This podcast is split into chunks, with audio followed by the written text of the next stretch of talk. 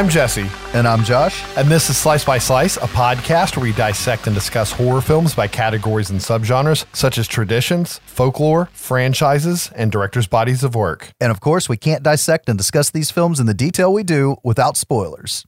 Samhain. Samhain. This is, of course, our Halloween episode on Halloween anthologies recorded on October 26, 2020. Holy crap, we've uh we've made it to another Halloween. We have, we have, and we made it past 50 now. Some people were like, hey, you hit 50, you're done, but we're at 51, so fuck them. and we're getting really close to Halloween. Well, for you guys, it should be Halloween while you're listening to this, Fingers crossed. assuming Jesse can edit it in time. But this is Halloween. I'm going to do my fucking damnedest for you guys. And I hope everybody has really awesome, fun, safe Halloween plans to do and cool parties to go to if you can do it. So much shit is canceled this year. It's a weird Halloween. I myself am doing a, uh little movie theater party in my yard for all the young kids, including my own and my cove. So we'll see how that goes. nice. But Josh had his annual Halloween party last weekend, and I was there. You should be able to see the pictures of our costumes on Instagram. And we wanted to do the interviews again like last year. We wanted it to be a tradition, but it just really wasn't possible to do this year with everything that's going on. So we had thought about doing it remotely, but by the time we were thinking about who all we could get to do that with the tech savvy and the equipment, it just really wasn't possible. So we'll do that again for you guys next year. That is the plan. But yeah, we uh I wouldn't say we downsized a little bit, but kept everybody mostly out on the porch with the movie going and hand sanitizer and individually packaged food for all. So uh, it was still weird, but at, least we got to we got to dress up and have a little fun for Halloween. But anyways, we got a couple of movies to cover, so let's go ahead and hit the news and announcements first, shall we? The first thing that I saw was I'm not sure if Joe Hill now has a cocaine addiction or not, but he has decided that he wants to write and direct a remake of his father's film Maximum Overdrive. It can't be any worse than trucks. Let's just hope it's a passion project, not a cocaine addiction. It could be both. It could be good too. I mean, I have a love hate thing for Maximum Overdrive, anyways, right? Like that goblin truck is so memorable and so creepy, and I love it. And that movie's fun in some ways and then just bad in others, but I could see it done to better effect, right? Oh yeah. My biggest hope for it is that Joe Hill would do that commercial that his dad did where he's like, it's time for somebody to do Stephen King right. You remember when he did that? Yes. Like as a stab at Kubrick for Shining. I want to see Joe Hill do that commercial making a stab at his dad because, you know, they would just fucking have fun with that. Yeah, that'd be funny as shit. Tim Burton wants to do a reboot of The Addams Family, but as a TV series, focusing on Wednesday as like the teenage girl, kind of like in a Sabrina way. And uh, I don't, that could be pretty fucking interesting with Tim Burton doing it. Uh, I, well, with him doing it, it's definitely going to be interesting. We'll just have to wait and see if it's going to be any good. Is Johnny Depp going to be Gomez? Johnny Depp's going to be something. There's no way he's not. Helena Bonham Carter as uh, Morticia. I'm calling this as a go. I'd get behind that. They could do it, but I think they're probably both a little too big to do a TV show. I don't know if it's like a limited series and Tim Burton's actually doing all of them. They might would do it. Yeah. They did that fucking Dark Shadows movie, so you never know. Yeah, all right. I was really excited for this one. There's going to be an animated Creepshow special episode on Shudder on the 29th. So it should be out by the time you guys hear this.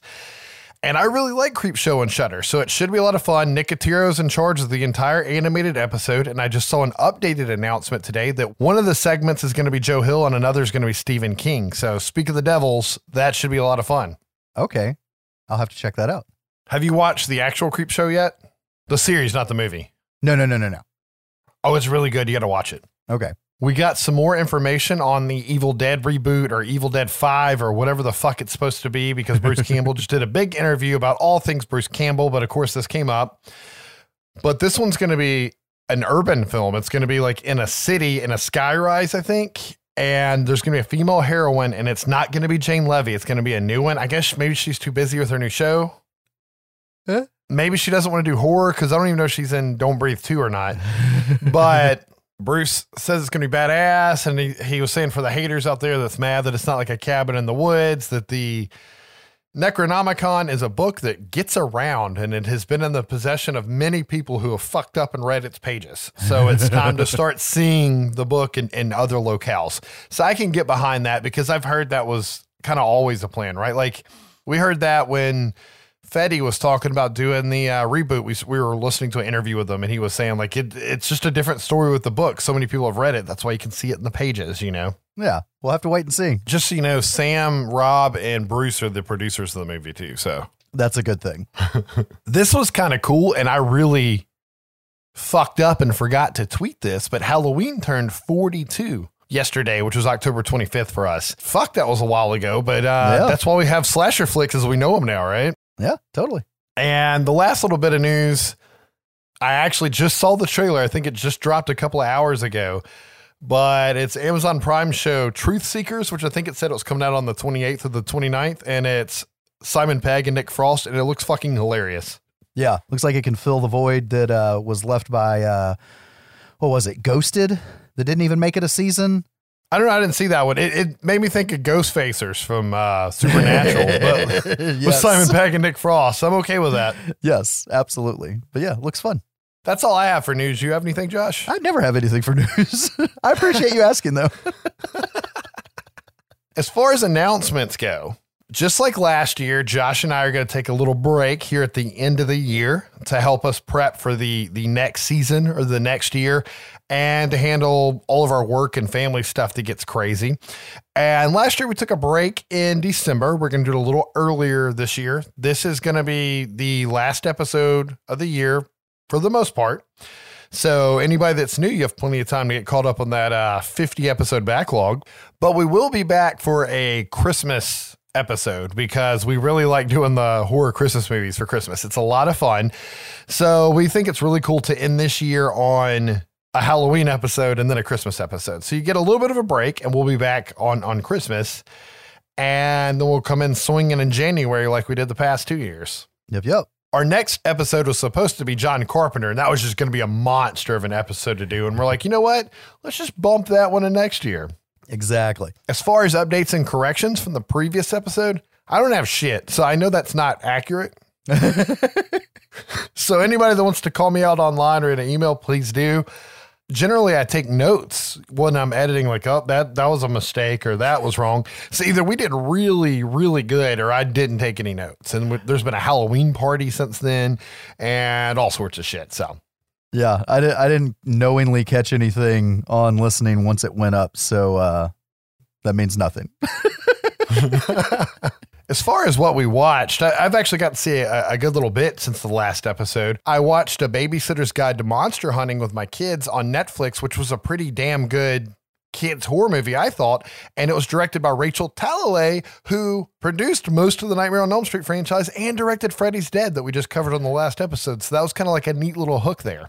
Yeah, I've not seen that yet. Was it good for adults too? Yeah, I found it entertaining for adults. It was a good little movie. I think I'm going to get the books and read it to my kids, and it was set up where they could make more of them. So I hope they do. Okay. I, of course, watched The Haunting of Bly Manor because that was my reward for finishing the Nightmare on Elm Street series. Watched it all the way through. I liked it. My wife actually watched it with me. It was good, but if I'm going to say that Haunting of Hill House is a 10 out of 10, I'd give Bly Manor like a 6 out of 10. And I don't mean that in a bad way. It's just the bar was really, really high after Hill House. I now have my wife trying to go back and watch Hill House with me. She's made it through what episode? So we're we're gonna try to try to get her through it, but it, it might be a rough one for her. Have you seen it yet? Yes, and that okay. So, and I agree with what you said comparing it to Hill House because Hill House one episode in, and I wanted to keep watching. Bly Manor, I had to give it the first three episodes because it's fucking Flanagan. You know, you're going to start getting a little drip of just enough to make you.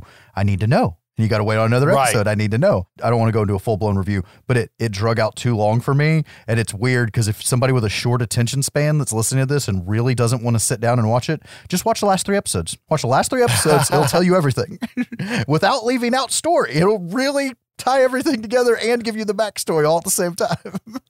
That's a lie. Watch the watch the first one and then the last three. Yeah, yeah, that's what I was saying. Anyways, we don't want to spoil something this new, so just go back and watch it yourself. Yeah. And the last thing that I recall watching was the remake of The Witches, which came out last Friday or Saturday. It was Friday, but I, I watched that with my kids, and that was actually a really good remake. And my kids enjoyed it a lot more than the 90s one, which they did like, but that's the whole point in remakes usually, right? Is like what's dated. Let's try to get a, a new generation in on it but they liked it. They liked the gags in it. The effects were pretty cool. There's a lot of CGI in it, but that usually happens with those kid movies. But yeah. Anne Hathaway is like the head witch, freaked my daughter the fuck out. Like she was extra creepy.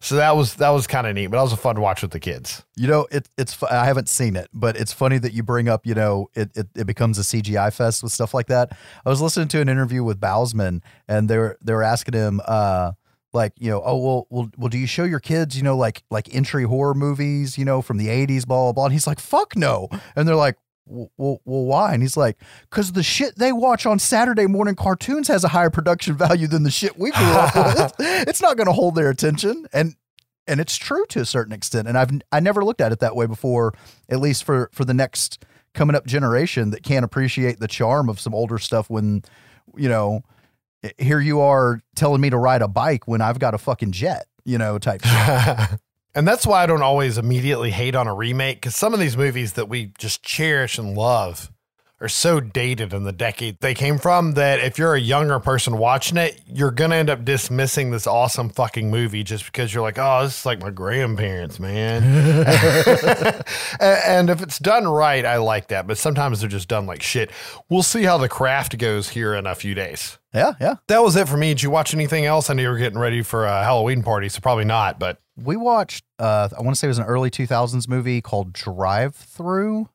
Okay. Where it, it's about this this burger joint and I don't want to spoil it, but you've got like you know the speaker box thing that you talking to is this demonic clown face, and okay. there's a demonic clown face dude from the restaurant that's slaughtering people.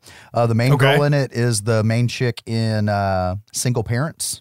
That show, I don't know the actress's name, but it, it was a pretty fun movie. But it, it's like it, it's it, it steals from a lot of other movies to try to do its thing. But it's it's worth one watch. Like uh, it, it steals from Nightmare on Elm Street a lot and just the the zany one liners from the killer. Okay, but we watched that, and then last night we watched uh, Grave Dancers or The Grave Dancers, which I'm pretty sure is a Mike Mendez flick. Yeah, it's gonna come up here in a little bit. It's got dude who played uh, Dracula in Blade Three. What's that guy's name? Dominic Purcell. Okay, yeah, yeah. See, I knew you'd know. And uh, they're like the these th- three friends that end up at, after a funeral like going to to a grave to have a drink and then they end up dancing and they find this card and they say this thing and then f- they all start getting haunted. And what they find out is they desecrated the graves and each ah. individual individual grave that they danced on that ghost is coming back to torment them from one full moon to the next full moon. That's interesting. Well it sounds way cooler than it is but the cgi that, that happens towards the end is just absurd to the point that it turns into full camp and if the whole movie had been like that, it'd be great. But it it's fun to watch just for the very end, even though it gets okay dumb. But that's it. that's all I've had time to watch. Well, that's not bad considering everything we had going on. But there's so many new things that are going to come out in between us recording this and the release of this episode that I almost feel like we're going to have to do a bonus episode just to catch up on shit that came out for Halloween. Yeah. I guess we need to get into these two movies since the first one's like really compact and uh, should be a quick blow through. I'm fucked on that one. so we're doing two similar but completely different films that honestly we talked about doing this last year, but we did the interviews instead. We we had been trying to figure out how we could cover Trick or Treat, right? Because that is an amazing horror film. And as horror fans, I'm sure all of you watch it every year around Halloween. And we wanted to fit that in almost two whole years now, right? Yeah. And we were like, oh, maybe we could do horror anthologies, like as a whole series. And we could do like Rec and VHS and Creepshow and Tales of Halloween. And that just seems so daunting and hard to do. So we waited till our possibly last episode of the year and our favorite holiday to just go ahead and do it now, right? Because yeah. that was a good idea. And our two choices were Trick or Treat and the film I'm about to cover now, The October Society's Tales of Halloween, that came out in 2015. And these are just like a really good catch all of Halloween horror stories and a lot of fun. And if you guys haven't seen either of these, please go ahead and, and, and give them a watch. And if you can, you know, maybe even do it before we listen to this episode. There's some good plot twist. Yeah. And uh, these are some fun flicks. And I'm really gonna mess up mine, I feel like, because it's it's 10 separate short stories made by completely different people with different actors, and there's Easter eggs thrown in everywhere. And I'm sure I'm, I'm gonna miss some stuff, but just bear with me. I'm not going to do the normal thing where I give you all the director, writer, cast information. I'll let you know who made each segment and then as famous people pop up or do cameos, I'll try to just throw them out there. But there's so many of them, I, I can't get them all. But Tales of Halloween is a total homage to horror, right? Yeah. Like where, where Trick or Treat is this really cool interweaved story on its own. This really took things from the past and wanted to just throw in Easter eggs and sprinkle it and let the fans have fun with it, right? And there's so many people from the horror biz that directed and and wrote these shorts, but they're all from different roles. Like you have special effects guys writing and directing, and and you have people who have just wrote directing and and things like that. But they're all people that had worked together. And they all know people in the business. So they could bring them in for cameos and acting and Easter eggs. And like I said, if you've never seen the film or even if you've seen it a hundred times, you're probably going to catch all sorts of stuff that I didn't. And it's really sad. You can't find a lot about this movie on the internet because it came out, I don't know, eight years after Trick or Treat. And Trick or Treat, just like Haunting a Hill House, just set the highest bar. And if you're always looking for something to beat it, it it's going to be hard to do. So, like, I think if you just think of this as, an, eh, as its own horror Halloween anthology, there's a lot, lot to be had here. Okay. And like I said earlier, I'm not going to do full bios on everybody in the movie at the beginning. I just can't. And some of these are, are so short that it's not worth wasting the time because we could be sitting here for 12 hours doing this one fucking movie if I did all that. And we have IMDb out there for that, right? Yeah, which is mostly correct. People involved in the film's correct. Usually it's the trivia that's. But we open up with a camera flying through an animated version of a small town with lots and lots of credits because there's lots and lots of people involved with this movie. And you see little animations over different parts of the town that have something to do with the stories, as you'll realize as you see the movie. And we have Adrienne Barbeau as a radio DJ, just like she is in The Fog. It's basically Yes. the same character she had in The Fog. And she says, Attention, all you trick or treaters. It's time to get your ghoul on, for tonight is All Hallows Eve, my favorite time of year. Our little town really comes alive on October 31st when witches and devils, imps, and monsters roam our town.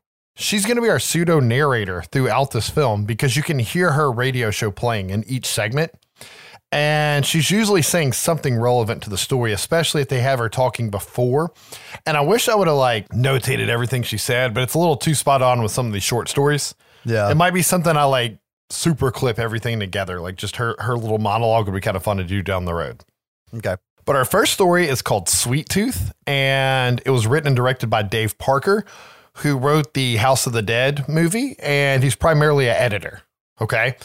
That wasn't the best video game ap- adaptation I'd ever seen, but it wasn't a Uwe Boll movie, so it had that going for it. But like I said, the guy's primarily an editor, and this is uh, honestly, this is one of the really cool stories I, I felt like. So it really grasped that whole urban legend feel. But we open up with a kid dressed as Snake Plissken, gorging himself on candy from his trick or treat bag, as a zombie is gorging itself on human flesh from the original Night of the Living Dead on the TV.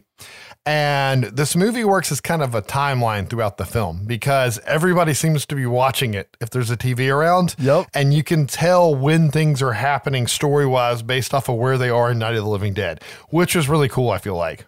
Totally. We find out that the kid's name is Mikey, and he's told the story of Sweet Tooth from his babysitter's douchebag boyfriend.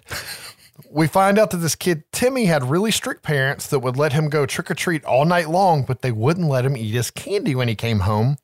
And they told him to make him fat and lazy, so he'd have to give them the candy and go to bed. And he really wanted to know what they did with his candy every year. So that year he snuck down and he sees his parents eating all this candy. And I mean, they're like sexually eating it out of each other's mouth and like caressing each other and eating all of his candy. Okay. Dicks. Yeah, exactly.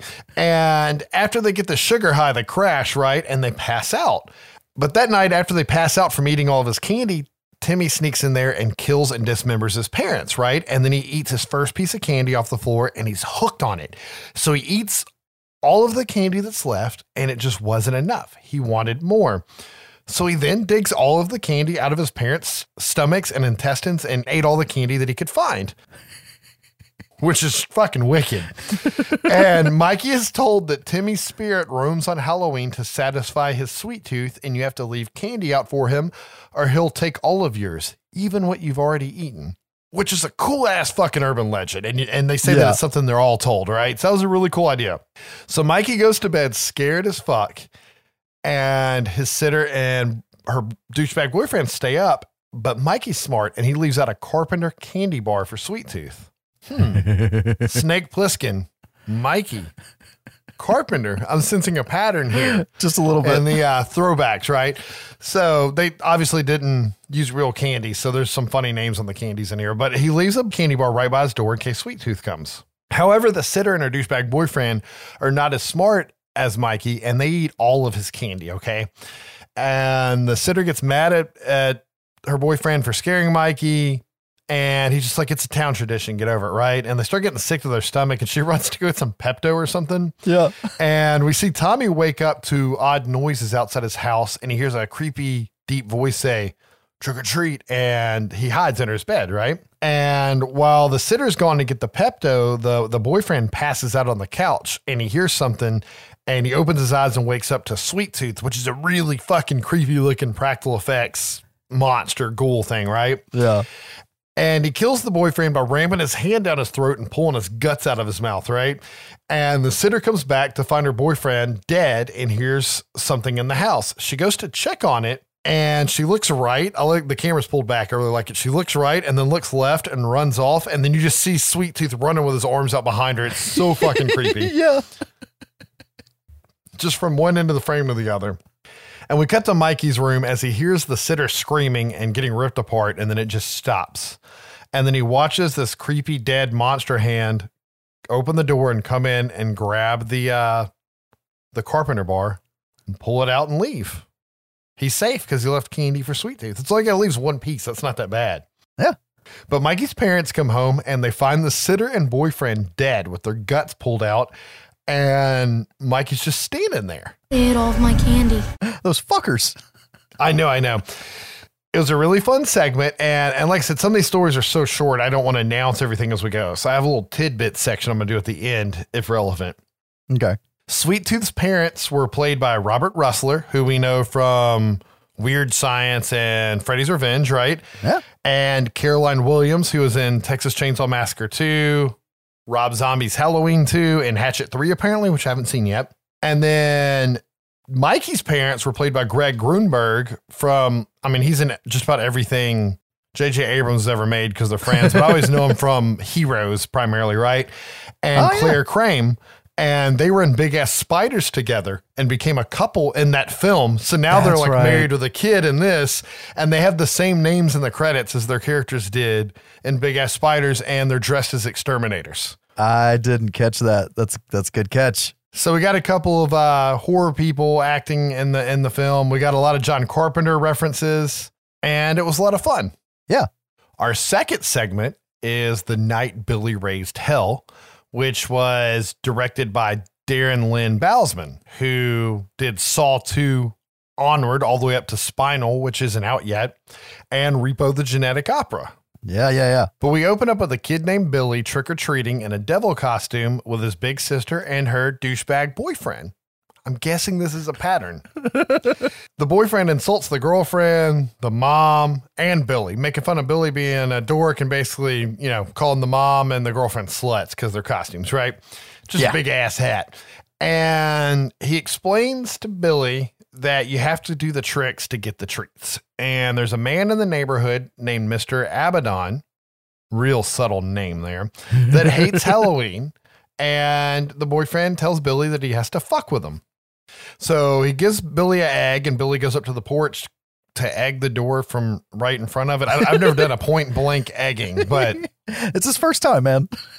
Right, right. But he's caught by Mr. Abaddon, who reaches out and grabs his hand at the door, and he looks creepy as hell. And we see that he's got one hell of an arm because he takes the egg from Billy and chunks it at the boyfriend while him and the girlfriend are running away and just pegs him in the back of the head and takes him down. and for some reason, they're not worried about Billy missing for the rest of the night at this point. Oh, they're fucking. Maybe, but we see him trick or treating later. Well, you got to have the candy while you're fucking. Didn't you watch the first segment? Shit. The only thing they were fucking was a Pepto bottle, man. but uh, Mr. Abaddon takes Billy into his house and tells him nice costume. And he takes his hat off, and we can see that Mr. Abaddon has pointy ears and horns and is dun dun dun a demon, right? Who would have ever thought with that name? And he asked Billy about his mom's costume this year, which hints towards what the douchebag boyfriend was saying that she dresses slutty and sexy, right? yeah. And he tells Billy that he's going to teach him what a real Halloween prank is. What ensues over the next few minutes is just fucking hilarious. We see Abaddon happily trick or treating because he can show off his horns and his face. Yep. Because it's Halloween, right? It's a costume. He's flirting with women, including Felissa Rose from Sleepaway Camp. This is one of her couple cameos in here. She's dressed as a cat chick and he purrs at her. But he takes Billy trick or treating and teaches him how to, let's see, shank shitty candy givers, destroy Halloween decorations with baseball bats and fire, trip kids, and then take their candy at gunpoint while shooting at the air. And I think he takes their wallets too, right? Like all the adults' Yeah. money. And then they proceed to rob a liquor store. Okay. And it's just really funny seeing the kid like point the gun and shoot in the costume. It's hilarious. Yes. At some point, Abaddon fakes a heart attack in the middle of the road to stop a car for carjacking. And the car belongs to Adrianne Curry, who was famous for America's Next Top Model originally, right? And she's done some acting. And she's playing herself because Abaddon's like, Oh, I'm your biggest fan. Can I get an autograph? but what's really cool is she's dressed as Mia Sara from Legend. Yes. Fucking Goth Lily. Yeah, exactly. So it was really cool because we just covered that movie. So it was nice to see that. And it goes with the uh, devil theme, right? Yeah, yeah, totally. But after they get her autograph, they take her car and they're eating like KFC or knockoff KFC, right? And drinking knockoff Pepsi while listening to rap music and running over children in the middle of the streets. Yes. and for Billy's next adventure, we see him tagging a garage door with Billy Thompson owns the night. And we can hear a police chopper in the air like it's searching for somebody. I wonder who. For the final prank, we see him burn a bag of shit with a bear trap under it. So that when the person comes out and stomps on the fire, it closes on their leg. And it's the same guy dressed as a dentist that gave the toothbrush to him and got shanked earlier. Yes. So that guy got double fucked. Just don't give out toothbrushes on Halloween. It's a douchebag move, okay? but they head back to Mr. Abaddon's house, and we can hear police, fire trucks, ambulances everywhere in the background. And they enter the home, and we can see that Billy's actually tied up in a chair with his devil costume on and his mask off. And we also see Billy in the devil costume next to Abaddon, who takes the mask off and shows that he's an actual imp or demon wearing Billy's devil costume or costume like that. Billy's really confused though because Mr. Abaddon didn't teach him about Halloween pranks like he said he was. Oh, I believe I did. And I believe you'll find some visitors at your home. So Billy steps outside of the house and is immediately arrested by Adam Green as a cop who runs up on him and he wets himself. And we fade to black and hear gunshots go off. I'm assuming Billy got shot and killed by the police. That's a prank right there. That is a prank. a few little tidbits on this one was Mr. Abaddon is played by Barry Bostwick, Goddamn right he is. who's in so much fucking shit. But let's face it, he's probably in here for being Brad Majors from Rocky Horror Picture Show, right? Oh, Brad. And the only other cameo that I caught was Felissa Rose in the cat costume, like I said earlier. But you can see different people in costumes throughout that that line up with other stories. But I we're not going to call all those out. And God, I feel like I'm rushing through these, but they're short films, guys. I hope I'm doing them justice. This is fun, man. It's like story time. I know, I know, I know. I did not know how this was going to go. You have it so much easier when you do your movie. I do. My shit's connected. But for our next segment, we have Trick, which was directed by Adam Gierasch. I hope I didn't butcher his name, but he was the writer and director of the Night of the Demons remake, and he wrote The Toolbox Murders, which was directed by Tobe Hooper. Oh, okay, okay. We open up to some stoner adults watching the opening scene to Night of the Living Dead, so we know that this happens before the other stories, right? Okay. And they're smoking a bunch of pot and taking turns handing out candy to kids as they come to the door. And one of them comments on the amount of pirates there are this year. And another says maybe they have eye patches on because they're all missing an eye. You're so bad. Most of the candy giving is uneventful until one time we see a girl in a witch costume that really appears to be an homage to Rhonda from Trick or Treat to me. Like she's got the Oh. glasses and yeah, everything. yeah, yeah. I, I, this is eight years after Trick or Treat. It, it has to be like homage to Rhonda. Yeah. And the little girl says trick and then violently stabs the door greeter in the gut, like just disemboweling him. and the Shanky walks into the house and falls to the floor, bleeding out. And the group freaks out. And one of them is shunned for suggesting that they call 911. so one of the other women runs out to get the car to drive him to the hospital himself. And when she gets to the car, her Achilles tendon is cut by a kid hiding under the car, and she collapses and is then surrounded by many other kids in costumes that violently beat and stab her. You said Shanky. I know, I know, right? oh. In the house, we can see that the guests are confused as to where the car is they're waiting on until they notice the woman that went to get it come staggering through the backyard and fall into their swimming pool. One of the guests is then flamethrowered by a girl with a lighter and a hairspray can, and then force fed rat poison as his mouth is duct taped shut. These kids are fucking going all out on these motherfuckers, right? Yes. I really hope they deserve it. the final survivor makes a run to the garage and she hides in the dark behind a sheet and she goes to call 911 and then hesitates for some reason. The group of kids then innocently walk through the house eating candy and washing their hands, right? Like nothing happened. As we see the final house guest deleting pictures off of her phone, and it's of this group of adults torturing kids, pulling their eyeballs out, pulling their teeth out, chewing on some of their body parts, just covered in blood, which is just fucking gross and terrifying. And I guess she doesn't know how the cloud works.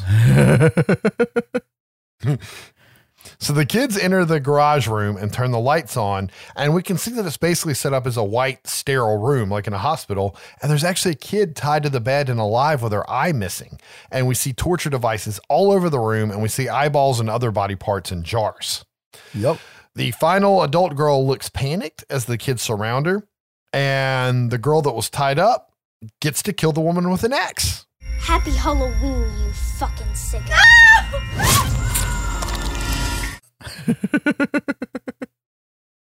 We then see flashes of the adults removing body parts from it's like Polaroid pictures, right? And they're they appear to be eating these kids. I don't understand exactly what was going on, but it was fucked up. And this was like a dark one of the darker segments, right? Yeah. And the only tidbit that I caught was Tiffany Shepis was one of the stoner women on the couch, and she started out in Troma flicks and did quite a few of them. But her first was James Gunn's Tromeo and Juliet, and she was in a lot of indie films and horror films. If you look at her her credits, including Victor Crowley. Yeah, yeah, yeah. God, I feel like I'm blazing through these, Josh. Yeah, but you have what, seven more to go still?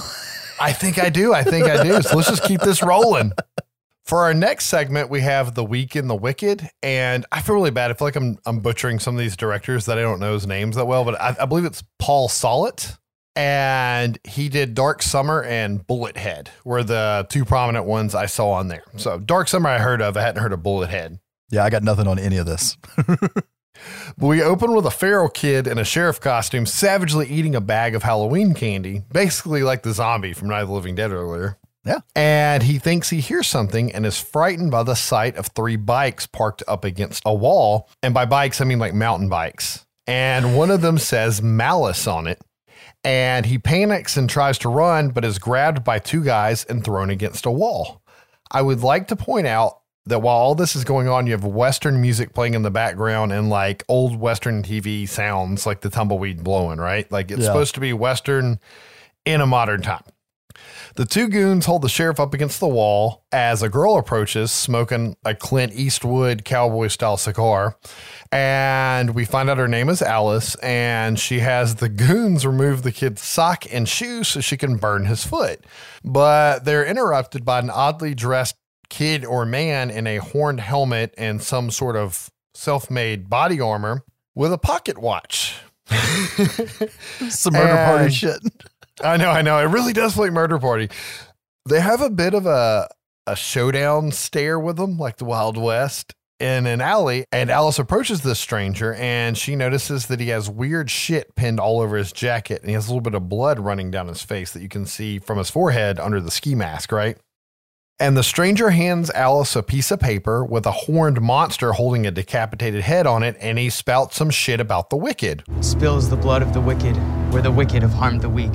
Alice wants to know if he thinks he turned himself into a monster with this suit. But she's doing the whole thing talking tough like a cowboy and with a cigar in her mouth. And it really is done like a Western out of place because of where they're at, right? Yeah. And Alice has one of her goons knock the kid's helmet off and he runs away. And she says, Mount up. And they put on their mask or, or bandanas or whatever they all have. And they go chasing him on their mountain bikes. Now to a hardcore score, right? After a bit of chase, they end up cornering the stranger until he scales a wall and gets away. And he stops in front of a burnt up trailer and looks at his pocket watch. And you kind of get like, at first, you get mad when you're watching it. You're like, why is he stopping? Right? Like, because he keeps Yeah. stopping at different places, letting him catch up. And it, it feels like he's, he's trying to lure him somewhere. Yeah, yeah. Where might you ask? Let's cue the flashback. To the caravan. we see a kid in a bunny suit crying at the burning trailer, wanting his mom and dad, who are burning to death inside. And we can see that there's a couple unconscious on the floor, and one of them's holding the watch that he has now that says for dad on the back in an engraving. Behind this kid, we see three kids dressed up as cowboy skeletons laughing with a lighter. And the camera zooms in on the girl's eyes because it's a girl and two boys, and they're the same color as Alice's. And it fades to the alley with the grown up kid standing in front of the burn up trailer with the three of them behind them. So you know it, they're, it's them, right? Yeah, and she's been flicking that lighter before all this too. So Yeah. But Alice says, You must be little Jimmy Henson to the stranger, right? And it's so like, you know, my dad loves watching Western shows and movies. I've had to watch them my whole life, and it's so done that way. And Alice has her thugs hold Jimmy down after he says that his parents were innocent. And he then goes on a rant about carving the words in flesh at the location of the offense. And they start to beat the shit out of little Jimmy Henson. And we can see he has symbols or runes carved in his forehead, right? Alice pulls this bat out of this like holster on her leg that would be like a rifle holster, you know, and pours booze all over Jimmy and says that this is poetic, all of them together at this location on All Hallows Eve. and she goes to light Jimmy up, and her thugs get yanked away in the background, out of frame by something. And Alice gets scared, and we see a flashback of her dropping the page that Jimmy handed her in the alley earlier in the segment as she threw it on the ground, and there was something on the back. And it was a ritual to summon a demon that only works on Hallows Eve. And it was carve the flesh, go to the location of the offense, blah, blah, blah. He Jimmy just performed this ritual. Yeah, And we see this giant flesh covered demon thing growl at Alice. And then we cut to Jimmy laughing as we hear her get ripped apart and blood splatter all over his face. the end of that segment. Tidbits here we have Keir Gilchrist as the stranger or little Jimmy Henson. He played Little Henry in Dead Silence, which we've covered on the podcast before. Ah. But he was more recently in It Follows. ah, still haven't watched that again. Oh, you got to watch it, man. Gracie Gillam, who played Alice, was on The Vampire Diaries, Z Nation, and Scream Queens. Oh, huh. And she also was, oh, I can't think of her name. She's in the Fright Night reboot. She's the main chick's best friend that's hanging Okay. out with her the whole time. So, so she's done a, quite a bit of horror stuff now, but mainly TV. And and she was on like a few episodes of the Vampire Diaries. But I think she's on a lot of Z Nation. So she's primarily a TV actress from what I can see. I laughed at one of the thugs because I noticed him immediately from the Disney Descendants movies that my daughter loves and I have to watch all the time. And he's like one of the main four kids. He's Jafar from Aladdin's son. Oh, nice. And um, his name's Boo Boo Stewart. But it was just weird seeing this Disney kid in this horror movie playing a bad guy. And I pulled him up on IMDb to see what else he was in. And he was Seth in the Twilight movies. So that was really funny. I never realized it was him because his hair is so long in Descendants and so short in that. And yes, I've seen the Twilight movies. I watched the first one because it was a vampire movie and everybody was talking about it and realized it sucked. And I had to watch the rest of them because I was a projectionist and I had to put them together. But I remember who Seth was. the last little tidbit is when we see young Jimmy in the flashback, he's played by Jake Dylan Grazer, who was little Eddie in the It remake. Ah, that's the first one out, of them that was a miss for me. I mean, it's all right, but it's the first one that's a miss. It was the first one that was a miss for me the first time I saw it. I liked it more on additional watches Okay. just because it, it's so original with the West thing and the modern part. And they really didn't have a lot of time. And if you think about it, they they told like a backstory in there perfectly and everything. Yeah. And summoning a demon without explaining shit. So like if, the more I thought about it, I was like, it really did explain a whole lot of stuff without doing that in a short time. So I liked it for that. Honestly, that's uh that seems to be one of the favorites on the internet when I look around. Huh. I couldn't find fuck off or behind the scenes, but you can find plenty of people ranking the 10. The next story is Grim Grinning Ghost, and it's written and directed by Axelle Carolyn, who is the creator of this anthology and the producer. She did some shorts, a little bit of acting. She recently directed the episode of Bly Manor called Romance of Certain Old Clothes, which was the whole flashback episode explaining The Lady in the Lake. Okay. So she just directed that. And she wrote a couple Sabrina episodes recently. But I found out she used to be a journalist and worked for a couple online sites. But before that, she worked for Fangoria doing articles, which I'm assuming is how she knew all these fucking people to get them together to do this. And she had a Ah. fun little AMA on Reddit that I read. And she's like, if this does well, we're definitely going to do this again. And honestly, I think this movie kind of slipped by the first couple years, right? Yeah. But this opening scene is just chopped full of cameos, and I'm gonna do my best here, and I'm actually gonna say everybody as we go on this one. But we open up to a Halloween party with Lin Shaye telling a ghost story to Barbara Crampton, who played Megan in The Reanimator, and she was in From Beyond, and she was in You're Next. Yeah. Yeah. Yeah. Mick Garris, who Yeah. does the show postmortem. And you know, he wrote and directed Hocus Pocus. He directed The Stand. He's done so much shit. Everybody knows who who Mick Garris is. Stuart Gordon, who is the writer and director of The Reanimator and From Beyond, which was really cool to see him in there. Yep. And Alex Essoe, who was a newcomer at this point, and she's playing Lin Shaye's daughter named Lynn in, in the segment. But she most recently played Wendy Torrance in Doctor Sleep, and she was Charlotte Wingrave, the mom in Haunting of Bly Manor. And she's one of the stars of Midnight Mass that's about to come out by Flanagan. So she's a new, going to be an everything Flanagan makes person. Okay. And we're cramming everybody in here. Yes. but the ghost story that Lin Shaye is telling is about Mary Bailey, who was made fun of and bullied her whole life for being disfigured. And her ghost now comes out on Halloween to laugh at you behind your back. But if you look at her, she'll take your eyes. We see Alex Essoe's character, Lynn, get scared really easy and she's real timid because this part of the story really freaked her out. And this is the point we find out that she's Lin Shaye's daughter and they're talking in the yard and she thanks her for having this awesome party that she has every year. And her mom makes a joke about her car being an old piece of shit and why didn't she get a new one, right? So Lynn's driving home and on the way to her house, her car breaks down and she gets out and she's trying to fix it and she gets pissed and slams the hood and doesn't realize that her cell phone that she was using as a flashlight was sitting right there. So she slams the hood, breaking the cell phone in half basically, and is forced to walk home. And honestly, that is one of the better ways I've ever seen to get rid of a cell phone in a horror movie without it being like, what the fuck just happened? Yeah. Because she's pissed drunk. They just established that.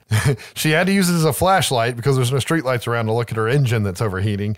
And then she slammed the hood on it. So it was pretty good. It's a lot better than throwing it in a pudding bowl like in Halloween 2018. but as Lynn walks home, she continues to get creeped out by her mother's story as she keeps hearing laughter. But she realizes that it's trick or treaters, couples walking home from a party. Halloween decorations. But eventually she is on the home stretch and she hears a creepy cackle behind her on this really dark, foggy road. And she knows this time that it has to be Mary Bailey, right? And she doesn't want to look behind her. So if you look over her shoulder, you can see a silhouette of Mary, and Lynn takes off, and it's just following her, kind of creepy. You can't really tell what's going on because of the fog, but it doesn't look natural. Yeah. And occasionally we swap perspectives to Mary, and we see her creepy witch fingers like extending and popping, like reaching for her. And Lynn barely makes it into her house safely, and she starts laughing. She thinks she overreacted, right? And we see her getting ready for bed and brushing her teeth in the bathroom. And we get that creepy bathroom mirror bullshit like in house, right? Where you're waiting on there to be something in the mirror when she oh. shuts it, but it doesn't happen. This this segment's really good at like trying to build up tension, right? Yeah. And after, you know, you wait on the mirror jump scare and it doesn't happen, you see the door creep open, but nobody's there. And she looks down and her dog runs in. And that's actually the director's dog. She threw her dog in the movie oh, Okay. you know, Lynn's like, oh, you know, thank God it was nothing. And she goes and sits down on her couch while Night of the Living Dead's playing on the TV, but she's reading a book. And her dog gets spooked and runs off. And the camera pans around and we can see Lynn lean forward trying to figure out where her dog went. And as she leans back, we see Mary on the couch grinning beside her, fade to black. But that was a pretty creepy, like just ghost story. And if I remember correctly, it's actually based off of uh, like a mythology story where where your eyes were taken if you look back. But it was kind of cool and kind of creepy, and it was neat to see that many famous horror people in one room together, right? Yeah. But that was one of the supernatural creepier ones. But the next one, Ding Dong, is fucked up in a completely different way, as you'll see. But it was directed by Lucky McKee, who did May and The Woman. And a lot of people say this is like out of even though he's done movies, this is one of their favorite things he's done. Yeah. But we open with a creepy witch hand and a fire as we hear a ding dong sound in the background. And we see text on the screen that says Jack and Bobby's house last Halloween. We see Bobby sitting in a chair crying as she sees all of the children outside trick or treating, and she's upset that they don't have a child of their own. And Jack walks up with the dog dressed up in a Gretel costume, and this pisses Bobby off even more. she hauls back and decks him and lays him out. And now she looks like a, a creepy fucking witch with this like red skin and black makeup and four arms and bent clawed fingers. And she starts to cackle and yell. We cut to this year's Halloween and we see that Jack's looking into a mirror and he's dressed up as a ridiculous Hansel. And we hear like him thinking out loud say that he could not give her what she wanted, right? Yeah. That being a child. Bobby snatches him and takes him to the door, and she's dressed up as a more traditional witch in this scene. And he's worried that she's going to get upset as she sees the kids, and he starts to have flashbacks of him just bleeding on the floor and her being a witch as the doorbell rings. So ding dong, right? Yeah. we see the kids from the trick segment, only they're happy and actually look to be trick or treating right now. So I don't know if this is before or after the uh, massacre at the Stoner house, but I'm assuming it's before. I would think so. And yeah, yeah, there wasn't another Living Dead reference in here. I don't think. I don't think they're watching it. But Bobby does this weird thing, talking with an accent about how she's fattening up Hansel with candy so she can eat him later. And she says she already ate Gretel, and she pulls out a whole ponytail out of her throat with an ear attached at the end, and says that she ate the ear last so that she could hear herself being eaten, and freaks out all the kids and myself personally. This continues as we see her swallowing the ponytail over and over again, smacking Jack regularly and prepping her boobs each time as more and more kids come, right? And at some point, we see Felissa Rose from Sleepaway Camp again as a mom in a cat suit, and we see Mikey from Sweet Tooth dressed up as Snake Plissken, like all us trick or treaters, right? Yep. And this goes on until a little girl shows up that makes Bobby want a kid again. And they go into the house sad. And Jack says maybe they should go to bed and is slapped by a creepy witch hand out of nowhere that crawls back behind her back, right? And she wants to know why he makes her do it. It's like an abusive parent. Uh, it's abuse of something. That's what's so dark about this one. She then manically decides that she wants to make cookies, and Jack can just see her as a creepy witch around the oven while she's doing it. And Bobby starts talking about their bad luck having kids as she sets the oven to 666 degrees until one last kid shows up and he's a scared looking Gretel. So he looks really alone and afraid, dressed just like Jack is, but as a kid. Yep. And Bobby starts trying to console him and get him to come in the house. But all Jack can see is the witch like grabbing the kid and trying to yank him in. And he wants to help find the parents, but Bobby gives him like a death glare when he says that he'll go to the sidewalk and look for the parents.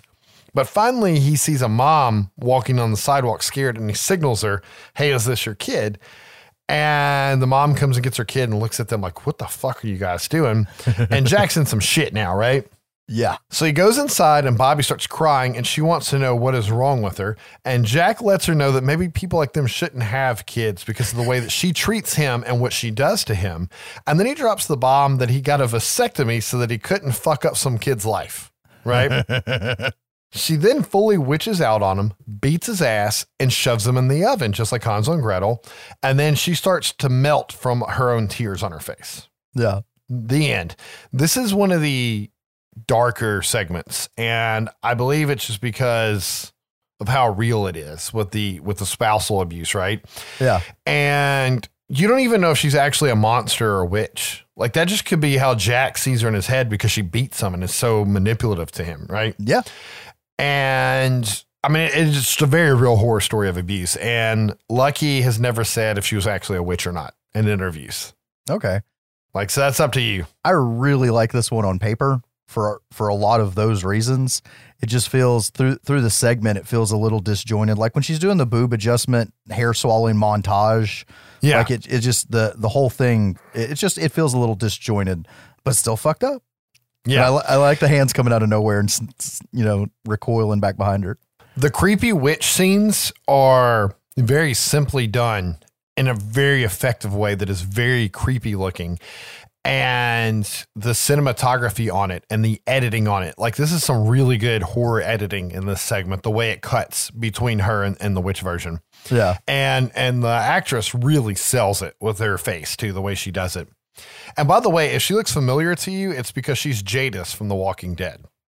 But after going from this really realistic dark one, we go to kind of a more fun one, which is kind of fucked up saying it that way. But uh, this segment's called This Means War. And it was written and directed by John Skipp, who wrote Nightmare on Elm Street 5 Dream Child.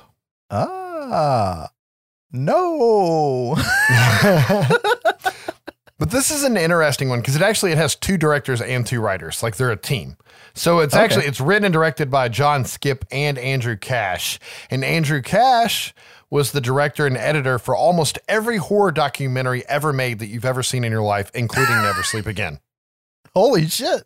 Yeah, his IMDb deets are just insane, but he just does horror documentaries basically. But he's like the Nice. producer, director, you know, writer, editor on all this. Huh.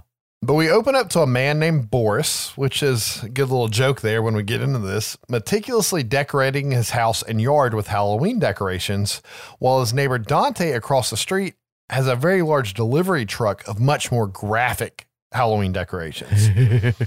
and we can see that Boris has a much more reserved, like old timey horror setup, while the couple across the street are like goth and metal, right? Like, and, Yeah. and just completely different people. Yeah, metal, tits and ass. Yeah, yeah, yeah. But basically, it just cuts back and forth between them doing their decorations and smiling and competing against each other, trying to top each other, right? It's kind of fun how they do it. Yeah. And the big night is here, and Boris is trying to chat with some trick or treaters with this animatronic skeleton he has, right as a big metal party breaks out across the street.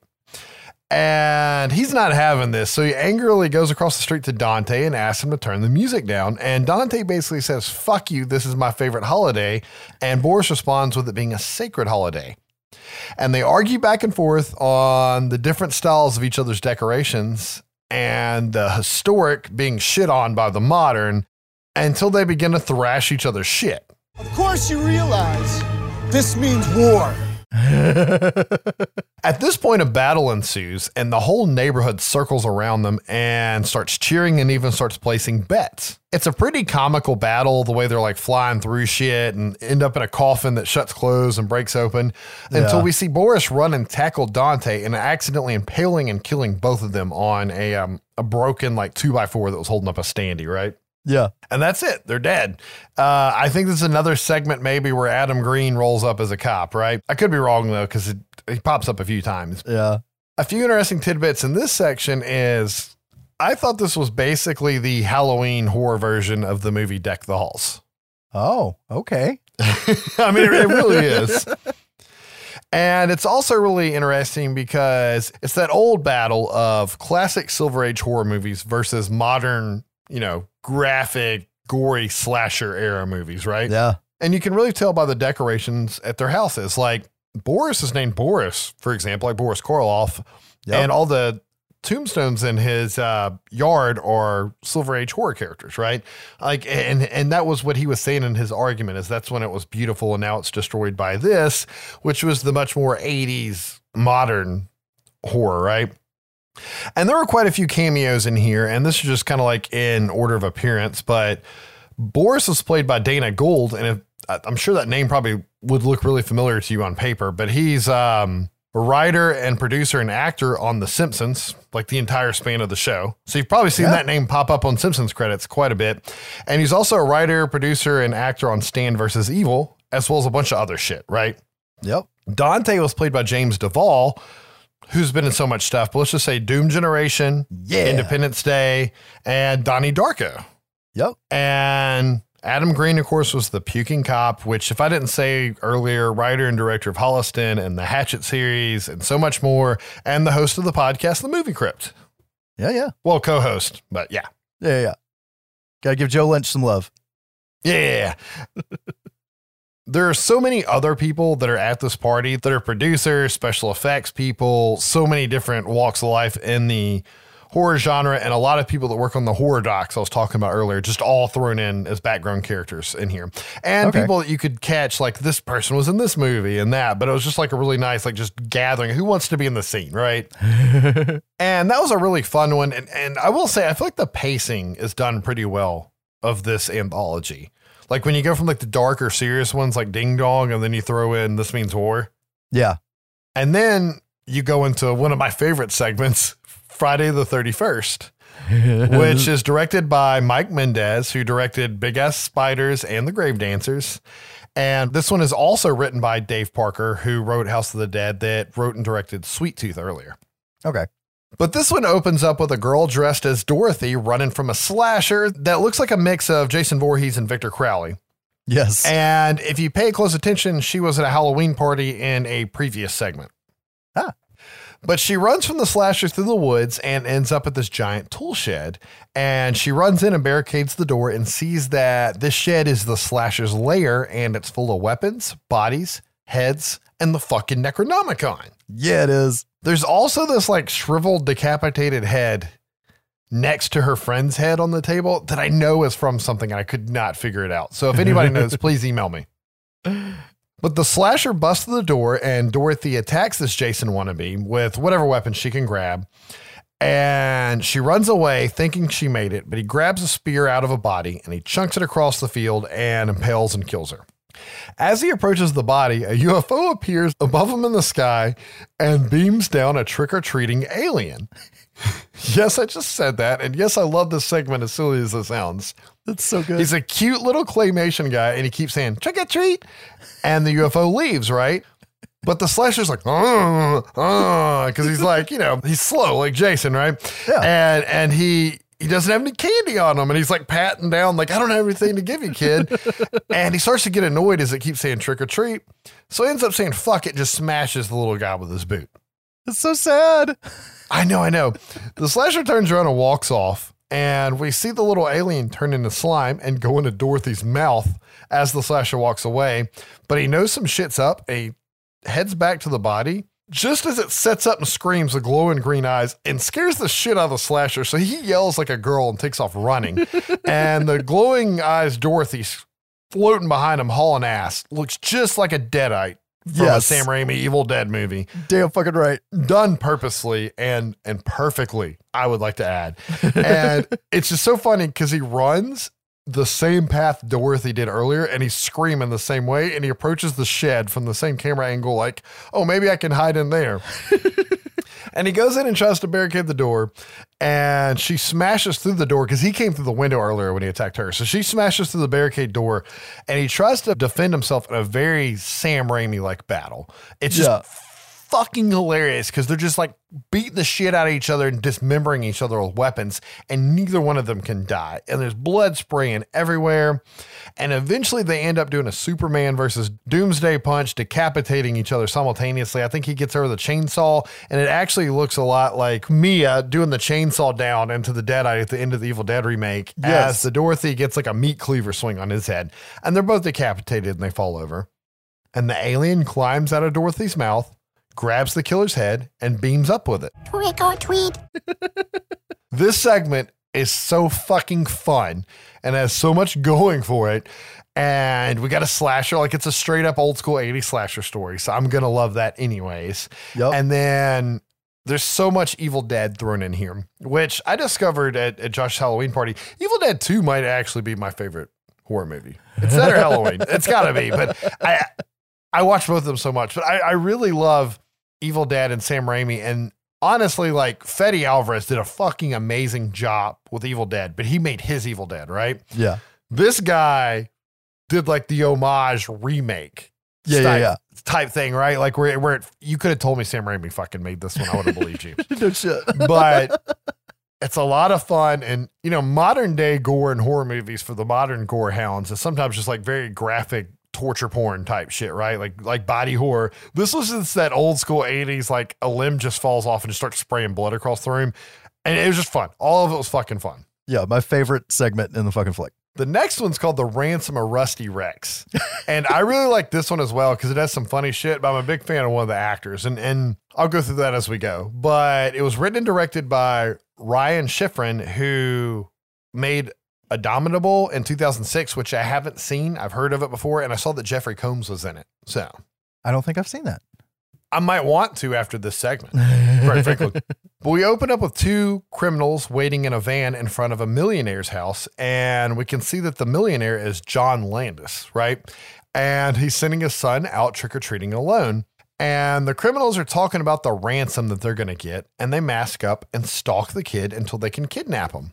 I can't remember the two criminals' names, so I'm just going to refer to them as Sam and Jose for now, and that's because it's the actors' names. We'll get to that at the end. But Sam and Jose take the the kid they kidnapped back to this warehouse, right? Looks like the murder party warehouse, quite frankly. Yeah. And Sam Witwer calls John Landis and tells him that he has his son and he wants five mil for him. And he starts to make his demands and gets an unrespected response. You poor bastard. You have no idea what you've done. No, I think I have. wh- Hello. Uh, what the fuck did he just hang up on me? Sam gives Jose a confused look and then calls John back and asks him wh- why he hung up on him because they're supposed to be negotiating the release of his son. And he's hung up on again. Not interested. Do not call this number again. Okay, listen to me. I'm not playing around with you, pal. What the fuck? At this time, Rusty breaks out of the bindings that they have him in and is hiding somewhere in the warehouse. And they go looking for him until they're attacked by him and find out he's like this little fucking goblin monster, right? And Sam freaks the fuck out and pulls out his gun sideways and empties a clip while he's screaming. Just all the bullets hit him and do nothing to him. And he just runs up and dick punches Sam Witwer and takes Yeah. his gun from him. And he does this eeny, meeny, miny, mo thing on him until he fires the last bullet in between him and misses. And he runs off and they pursue and he just taunts them until he's distracted by Jose and Sam walks up, smashes him with a chair. They bag him up, chain him, and take him to a swamp to dump the body into the swamp, right? And drown him. but he's crying like a baby the whole time in the bag. And Jose just can't drown him because he can't drown a kid like that. And Sam says, fuck that. My nuts were just viciously assaulted and we need to take care of him. and Jose opens the bag to check on him and he's like violently puked on, right? And he's like, Yeah. fuck this, and just picks him up by himself and throws him in the swamp. And they go oh. back to their warehouse only to find muddy footprints inside and see that Rusty has returned. Damn, that fucker's fast. I know, I know. So Sam calls John again and begs for John to come take him back for free. And John lets him know that it's their problem now and that it just showed up at his house five years ago on Halloween and would not leave. He explains that it held him and his wife hostage the whole time, and now they're finally free of him. And finally, he says, Make sure that you feed him or he will eat. Right? You're like, What does that mean? So Sam and Jose somehow bagged Rusty up again and they drop him off on John's doorstep and catch him on fire and leave him burning. And they decide they're just going to drive and drive for hours without stopping. And they learned a valuable lesson. For kidnapping, bro. Right? We then cut to daytime and see Sam coming out of a gas station store with some food and drinks. And he enters the van only to find that Rusty's in there eating a candy bar as dessert from eating Jose. And Sam freaks the fuck out and does this like this fear face scream that he does, like he's just trying to act calm. It's fucking hilarious. Fade to black. But he keeps eating the burger. I know, I know. He's trying to hold it in.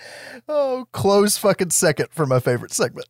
I know, I know, I know. And Sam Witwer sells this. And if you don't know who Sam Witwer is, he was Aidan the Vampire on the American version of Being Human. He's Darth Maul in all Star Wars cartoons. He's Star Killer in the games. And he was the zombie in the tank segment of the first season of Walking Dead when Rick gets in the tank. Oh. And the reason why he was in there, because Frank Darabont really liked Sam Witwer and he was going to do an entire spin-off of The Walking Dead called The Battle of Atlanta or The Fall of Atlanta or something like that. And Sam Witwer was going to be the star and he was going to be the last soldier standing that died in the tank. Ah. And as we all know, Frank got pushed out of Walking Dead after season one. Yep. So that never happened. And then the second thug, I guess, criminal, whatever, I think his name was Dutch. I don't remember their characters' names just because I recognize the guys, but it's Jose Pablo Cantillo, who was also in The Walking Dead. He's the cop in Disturbia, and he was uh, from Sons of Anarchy. He's been a bunch of shit too. Okay. And of course, John Landis, director and writer of Schlock, Animal House, The Blues Brothers, American Werewolf in London, Thriller, and so much, much more. Yeah. And Rusty was played by Ben Woolf, who was Meep in American Horror Story uh, Freak Show or whatever the hell of the Oh, holy shit. He's also the creepy dancing boy in Insidious that freaks me the fuck out. and unfortunately, this was his final film before he passed away. Oh, that sucks. Yeah. What a, what a role to go out on, right? but holy shit, guys, I think I just covered nine short films. Oh my God. Which means we're on to the last. And this one seems to be most people's favorite. And honestly, I don't like this one that much. I, I get the idea behind it and it's well done, but I don't know. I just don't have as much fun with this one. Um, I feel bad shit on it though because who made it. It's Bad Seed and it's written and directed by Neil Marshall, who did Dog Soldiers, The Descent, Doomsday, and the Hellboy remake recently, right? Yes. And we open up with a man carving a jack o' lantern and showing his wife what he's made, right? And she heads off to change for a costume party they got to go to. And when she comes down, she finds their husband's being eaten alive by a jack o' lantern. Oh shit. I know, I know. After ripping the man's head off, the jack o' lantern sprouts roots, growls at the woman, and runs away. It's a straight up what the fuck just happened moment. yeah, it is. We then see the cops make an appearance again, including Adam Green, joined by Detective McNally, who's played by Kristina Klebe, who is Linda in the Rob Zombie Halloween remake. Ah. And she was in the new Hellboy and all sorts of other shit. But she's interviewing the wife, and the wife says that she's not going to believe her when she tells her what happens. And then the sketch artist shows her the sketch of the killer, and it's a pumpkin. And Detective McNally's like, what the fuck? Until Adam Green comes in and lets her know that the captain wants her back at the station ASAP. we then cut to a mother and son trick or treating, and the mom stops to check her fucking Facebook or Instagram or something as her kid runs up to the porch by himself and he sees a jack o' lantern with some candy in the mouth and he reaches his hand in there until he's eaten by the fucking jack o' lantern right in front of his mother, right? That's great. Back at the station, McAnally meets with the captain and he starts going off on her like old 80s, 90s police captain action movie style, right? Yes. About the fucked up night they're having in their small little town. And he basically goes over everything that's happened in the segments prior to this one. He's like, we got neighbors killing each other. We have hysterical blindness. Uh, we have kids killing people. We even have, you know, fucking UFO sightings, right? Trick or treat. He tells her that she's got to go out there and solve this shit or he's going to throw her ass back to Vice, which I feel like that was always what they were threatened with in the old action movies. But she asks where Forensic Bob is. No shit, that's his name. and he comes out and he has a model of the wound and he like 3D printed it or plastered it or something, like the bite mark on the guy's body. And it's the mouth of a jack o' lantern, right? and she cracks some joke and he's like, Well, you owe me a beer, right? And McAnally gets a call that she has to go to this crime scene. So she starts driving through town and it's fucking burning. I don't know if part of that's from Billy Thompson's Wild Night, Gotta but be. there are pumpkins fucking eating people and chasing them down everywhere. And the pumpkins look really good. It's the shitty CGI roots that I didn't like, but I don't know how you could have done that on the budget they had without it being CGI. But she gets out of the car and opens fire on one of the jack o' lanterns that runs from her, and she makes chase, and it, and she ends up in like I don't really want to call it a pumpkin patch, but you can tell it's like one of those places where you could stop on the side of the road and buy a pumpkin Yeah. and they're all in like hay bales and stuff. And she's trying to, you know, figure out which pumpkin it is because it's turned around so you can't see the jack o' lantern. And while she's trying to figure out which one's alive, she hears a growl sound and one jumps up and attacks her. And she fires the pistol, misses, and runs out of ammo. But just then, Forensic Bob shows up with a shotty and tosses it to her. And she blasts it and it explodes really cool. There's like blood and all sorts of shit. And I don't know why he's there, but he's like, I thought you needed backup. It's really kind of cheesy. And he wants to go for that drink now. But she picks up one of the pieces of the blown up jack o' lantern she shot with the shotgun, and it has a sticker on it that says 100% organic and Clover Corp on it, right? so they head to the Clover Corp facility and they're greeted by the head scientist at the door that basically tells them to fuck off because, you know, this is top secret work here. And that scientist is played by Joe Dante, famous for The Howling and Gremlins 1 and 2, The Yep. Burbs, just name a few, right? But McNally says she wants to see the genetically augmented pumpkins, and he's like, "Oh, I can't, I can't give away our trade secrets." And she basically says, "I got a fucking warrant." Walks past him, and he reluctantly takes her into a room in the facility where we see thousands, if not millions, of pumpkins laying around, and she freaks out. It's a big deal? Just a bunch of pumpkins. That's the end. And a few tidbits here is the man at the beginning that was making the jack lantern got eaten was Greg McLean, who is the director of Wolf Creek, The Darkness, and the Belko Experiment. Ah. And his wife was played by Cerina Vincent, who was Marcy in Cabin Fever. Oh yeah. Ah, I, her I did spot. I just couldn't place it.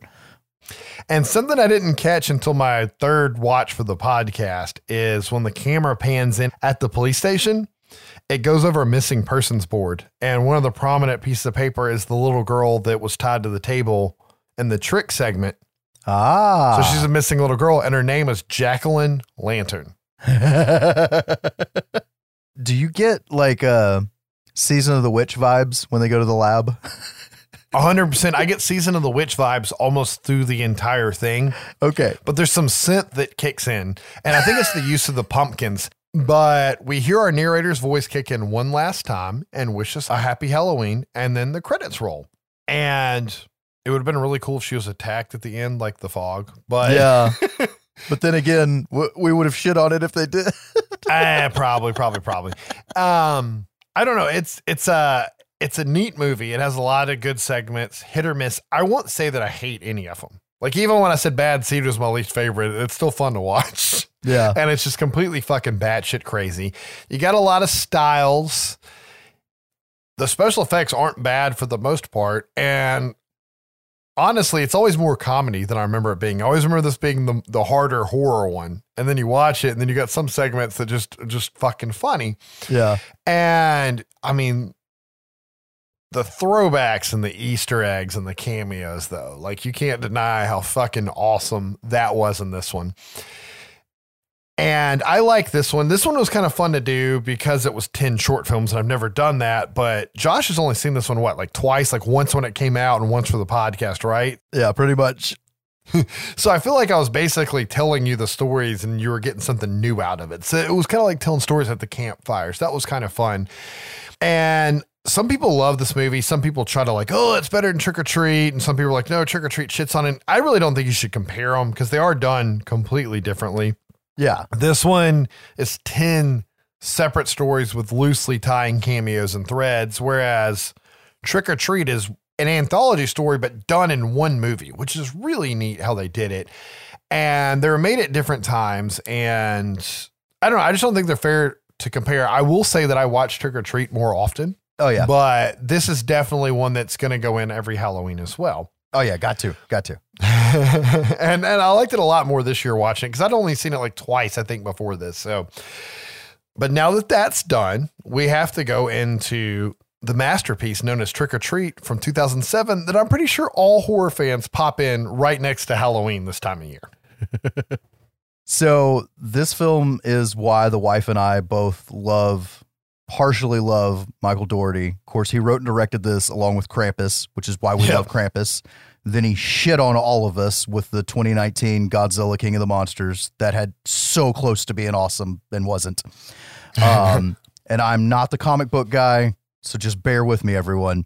But he did also write Superman Returns and X2 which brings us into once again not the comic book guy here. This film was produced by bryan singer. And i know if i don't we don't talk about producers but i know if i don't bring this up i'll get hell from it by either listeners or you. But uh so there's a lot of marvel crossover between bryan singer and michael dougherty. And as we go into this film there's also a lot of marvel people in this Yeah, film. and i'm not going to go off into all that. I do want to say though, Bryan Singer is in charge like the X Men movies that were made by Yes. Fox and not the Marvel Marvel proper movies. I just want to throw it out there. But at any rate, after you going through all these people in the segments that you had to do, there's 49 people in, in this cast, and I decided to just hang on four of them that are prominent right. in the movie. So we've got Dylan Baker as Mr. Wilkins, who's done Oh, a yeah. crap ton of TV, and he's great in this. We've Yep. got Quinn Lord as Sam and the Peeping Tom Kid, Yep. who's again a crap ton of TV, and a fucking Paquin, Sookie from True Blood. And she was an X Men, she was in Scream 4, and again, a crap ton of TV. and of course, Brian fucking Cox is Mr. Kreeg from Super Troopers, again, X Men. More recently, The Autopsy of Jane Doe. Say shenanigans one more time and I'll pistol whip you. So, a lot of other people in this film, but we're just going to stick with those. Course, there's a backstory on this one because this is a fucked up situation. So, first, I'm going to start with why most people didn't know about this movie for a long time. Because this was set for a theatrical release. Even merchandising was set up with the Sam character in mind, with a launch date and everything. And then at the last minute, Warner pulled the plug.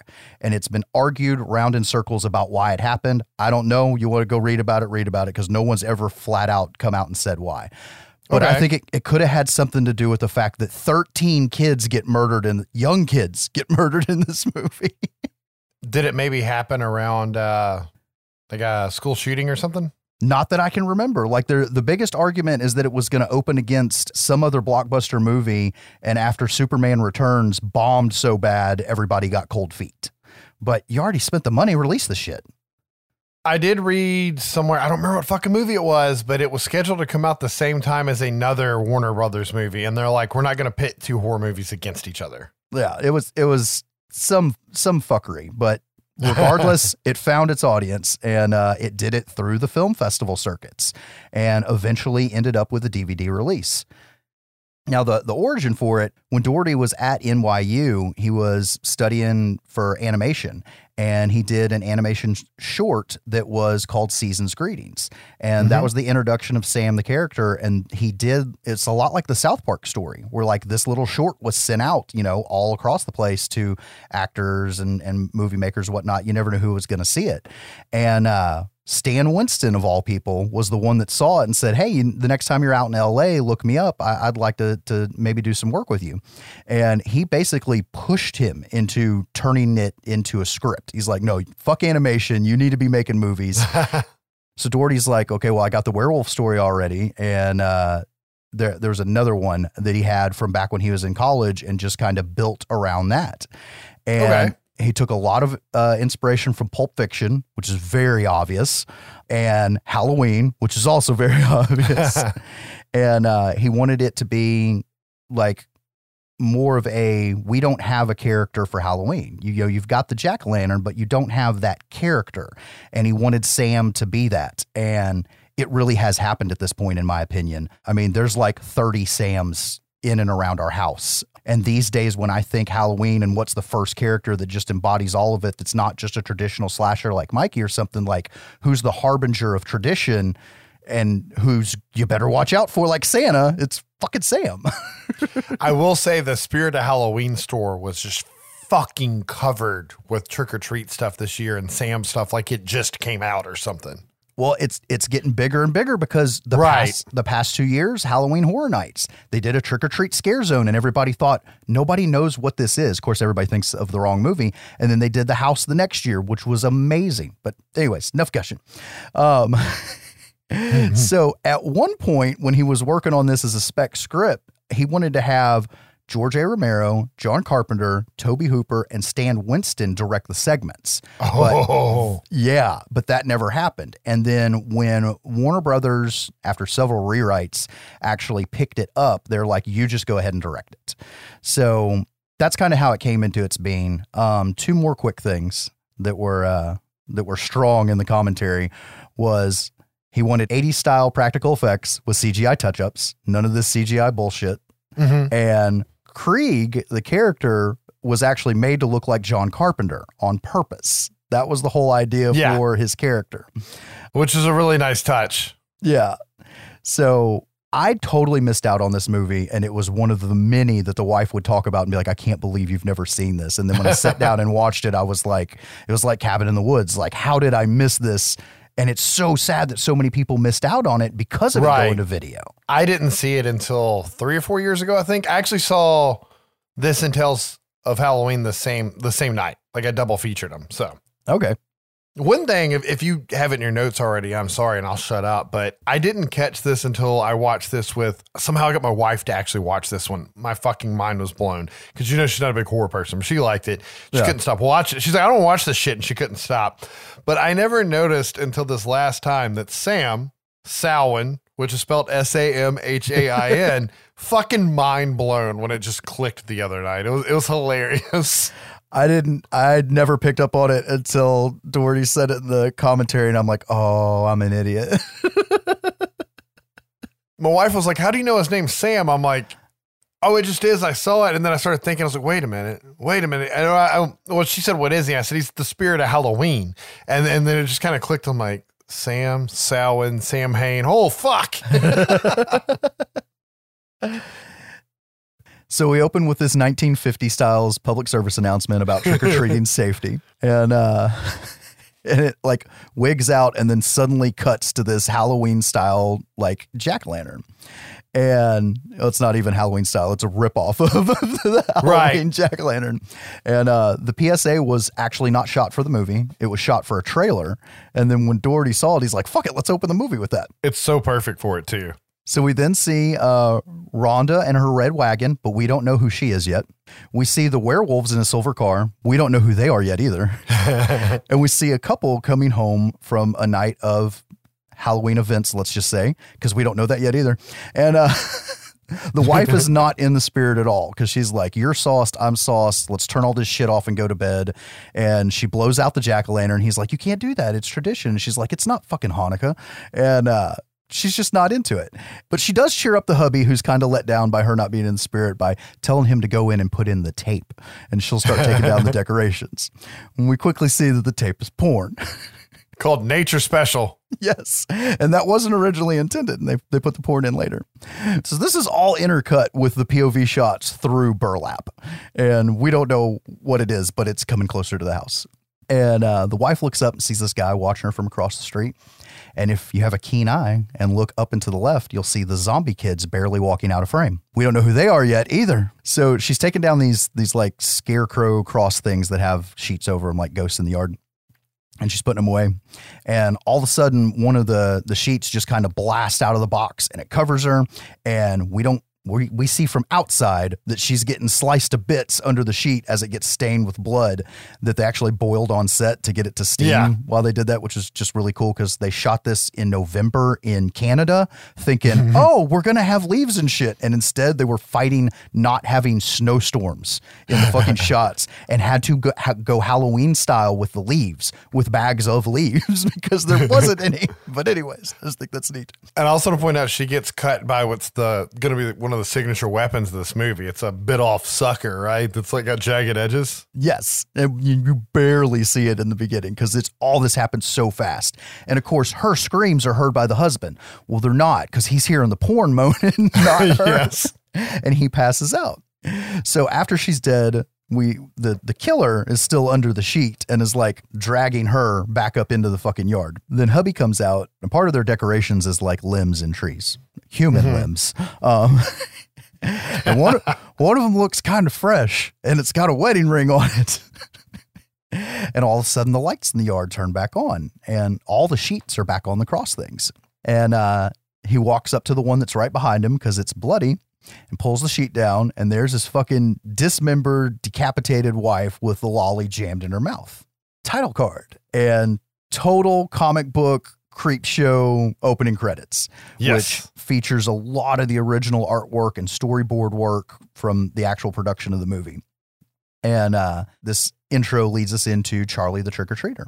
And there's, I'm going to say this now. There's going to be a lot of characters that pop up whenever we're in town at the parade that are intermingled in all this. That's too much to point out all of them.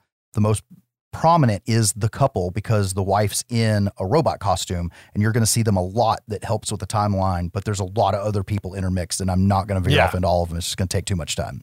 So then we get a pop up earlier, and we see this young boy peeping on some girls that are changing at the costume shop. Of course, the peeper is Quinn Lord, who also plays Sam. And uh, you can hear the girls talking while they're in adjoin, adjoining uh, little change booths. And they sound like they're talking about past hookups, but the lines are a bit more revealing if you pay attention. I don't know why we drove out here when there are perfectly good guys in the city. Fresh meat. It's what we do every Halloween, Laurie. All taste the same to me anyway. so, uh, yeah, that's that's painfully obvious once you know. I know, I know. The second time I ever saw this movie, I heard them talking. I'm like, holy shit! They said the whole thing. There's another line later too. It's like, yes. so uh, then the girls pop out, and we see what we expect to see: sexy costumes, and uh, that the girls are on the prowl. But Laurie really isn't into it. Danielle, I look like I'm five.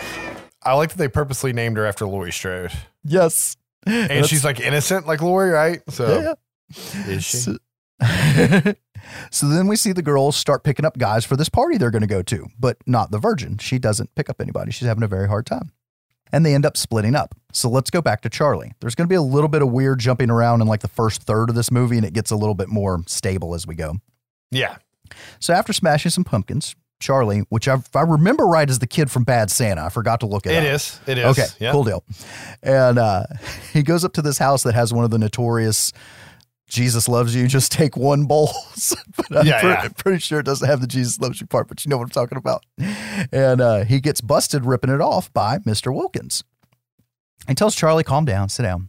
Go ahead and eat the candy. And he sits down next to him. He starts carving a pumpkin. And he's telling Charlie that, you know, he was told that this night was about respecting the dead, and it was the night when the dead roam free and pay us a visit, but nobody cares about the traditions anymore. And as he's going through this story and getting to that point, Charlie, who's just chowing down candy while this is going on, starts fucking choking. And uh, Mr. Wilkins looks at him and is like, Oh, yeah, I remember another tradition. Always check your candy. He's so creepy in this. he is. He's so good. And then Charlie just lets out this bloody chocolate vomit fountain. yeah. And they did takes with shit in his mouth. They did takes with a hose rig that hooked in one side of the mouth and shot it from the other side of the mouth. They did shots with it in the shot and just digitally removed it later. Like they spent a whole day on this puke scene that was supposed to just be a quick cut. And then when they started doing it, Dougherty was just like, no, more, more, more, which is great because it's a good little thing the way it's all cut together. So after all the chocolate vomiting, Charlie passes out in Mr. Wilkins' lap and he takes him inside. he's like struggling to get the body inside, and he's got chocolate bloody vomit remnants all down his white Yeah. shirt. And just then some trick or treaters come to the door. And he goes to the door and they ask if they can take one of his jack o' lanterns for a UNICEF scavenger hunt. I don't know whose idea that was, but that's just terrible. I mean, I think it's something lying teenagers make up. Do they Because they already know what they want the jack. They know what they want the jack lanterns Oh, for. and yeah. they're lying to him because he's the principal. And it's really funny because just a few minutes before that, he says to Charlie, "Don't waste a good lie on this." Yes. And then you see these kids lying through their teeth, so it's kind of Well, funny. I just think it's funny. That's like for a scavenger hunt. It's for UNICEF. I know, I know. Anything for a good cause. Maybe I just didn't go to school with enough smart kids to be like, what? I'd be like, what's UNICEF? but, anyways, as they leave, we see that Sam has been standing behind them as one of the kids the whole time. And he grabs a candy bar from Mr. Wilkins and runs off. And as he's going down the stairs, his bag's dragging behind him, hitting the steps. And pay attention, you hear a cat going, meow, meow, meow, meow. That's obviously in the candy bag. But Mr. Wilkins goes back inside, and real quick as he walks to the living room, you can see his candy modification table where he's got like poison and candy and razor blades and all this shit. Mhm. And uh, real quick, I'm going to bring up, of course, they couldn't use any real candy. So they made up names for candy in this. And like one of the jokes was that one of them got named by a guy that wouldn't shut up about a girl he dated who was a hoe. So it's like Holly, Holly Hose, like, and shit like that. And I know a lot of them are named after people that worked on the set too, right? Yes. And there's a crossover, which I brought up in, in this other episode, of the same candy being used in Krampus. So, anyways, that's the candy table. So we see Mr. Wilkins go out back to bury Charlie in this hole that's already dug that already has other kids in it. And briefly, you see part of one of their costumes here in a minute that looks like it's clown related. And I think it's supposed to be three kids from later in the movie, but I only read about It that. is. Okay, okay. I, I went back. The costumes match up. Okay. It was a nice touch. So as he's trying to bury this fucking body, he one keeps getting interrupted by his son Billy. Dad, it's like, shh, be quiet. We're gonna watch Charlie Brown. Charlie Brown's an asshole. I know, I know. and he just keeps interrupting him while he's trying to do shit. Then the neighbor's dog, Spite, um, who I thought was Spike at first, but the dog's name is Spite. Um, oh, really? I thought it was Spike. Also, that's funny. I had to have the fucking uh, subtitles on. And uh, he chops off a finger and throws it over the fence to try to shut the dog up. But we'll also see Spite's owner, Mr. Kreeg, come out. What in God's name are you doing down there, Wilkins? Huh? Hiding bodies? What'd you say? Nothing. It's uh, septic tank is acting up. Is that what that smell is? I'm afraid so. Then fix it. It stinks like a dead whore out here. And then finally, Billy at the window again. And this is like the seventh time he said this. Don't forget to help me with the eyes because he wants to carve a fucking jack o' lantern. And uh, he's like, just go inside and be quiet. And uh, Mr. Wilkins is like watering the, the plants by the grave. And he starts mocking his son. He's like, Dad, I want to go trick or treating. Dad, help me with the eyes. Dad, I wish mom was still around. Yeah, I know, I so good. And uh, he starts walking in the back door. And he looks over and sees Mr. Kreeg banging on his window and some orange blur attack him. Yeah. Which we'll know about that later. I think Mr. Wilkins just gives him the finger or is like, fuck you or something. And he goes in. So once he's inside, he takes Billy downstairs and he's got this big ass knife in hand. And the kid's so annoying, hopping down every step, which, you know, it's okay, kids do that, but the kid's already been annoying and this is like adding to it.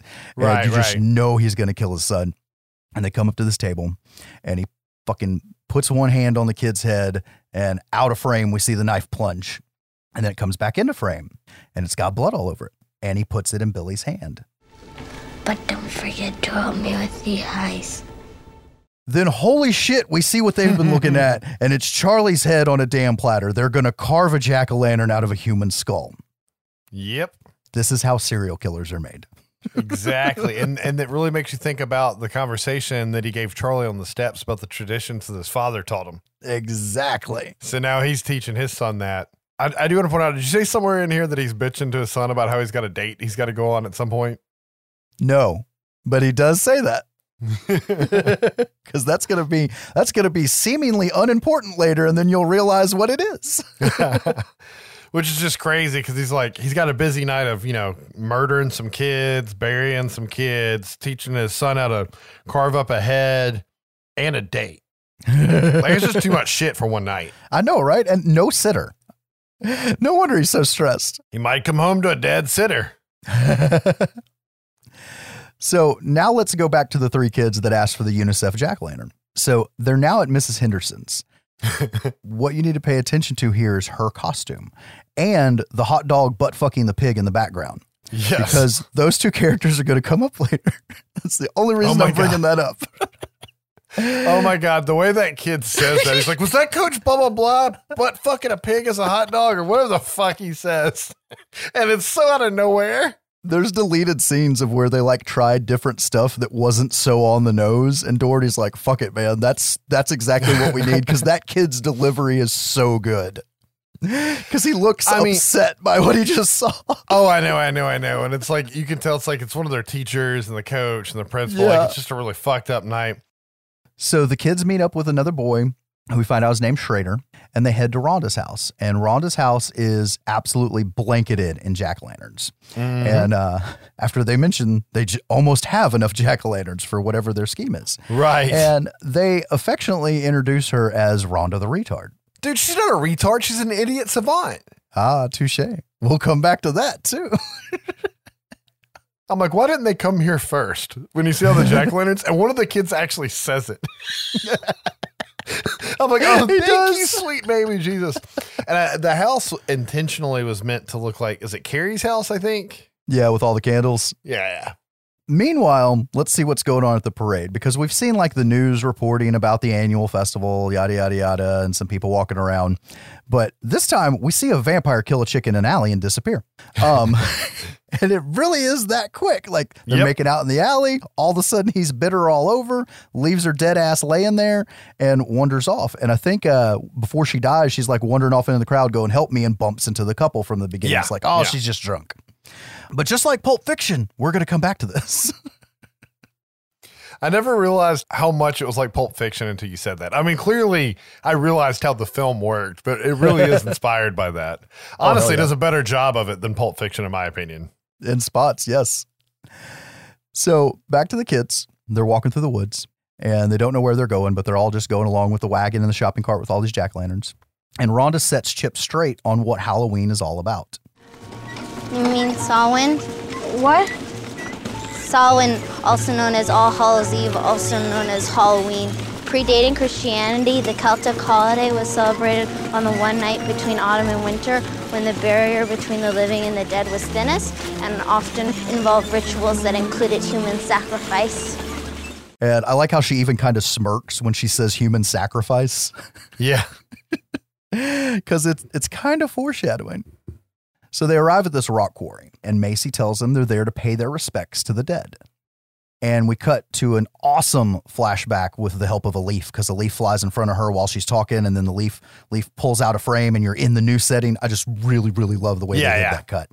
But it's funny because the other girl starts telling the story, and she's like, "Will you shut up and let me tell the story?" I know, I know, I know. There's good back and forth there. So we see eight kids in a short bus, and Macy starts to explain, like her narration is going over this, that every day these kids were shipped to a school outside of town so the parents could hide their shame. But the parents had had enough and worked out a deal with the bus driver.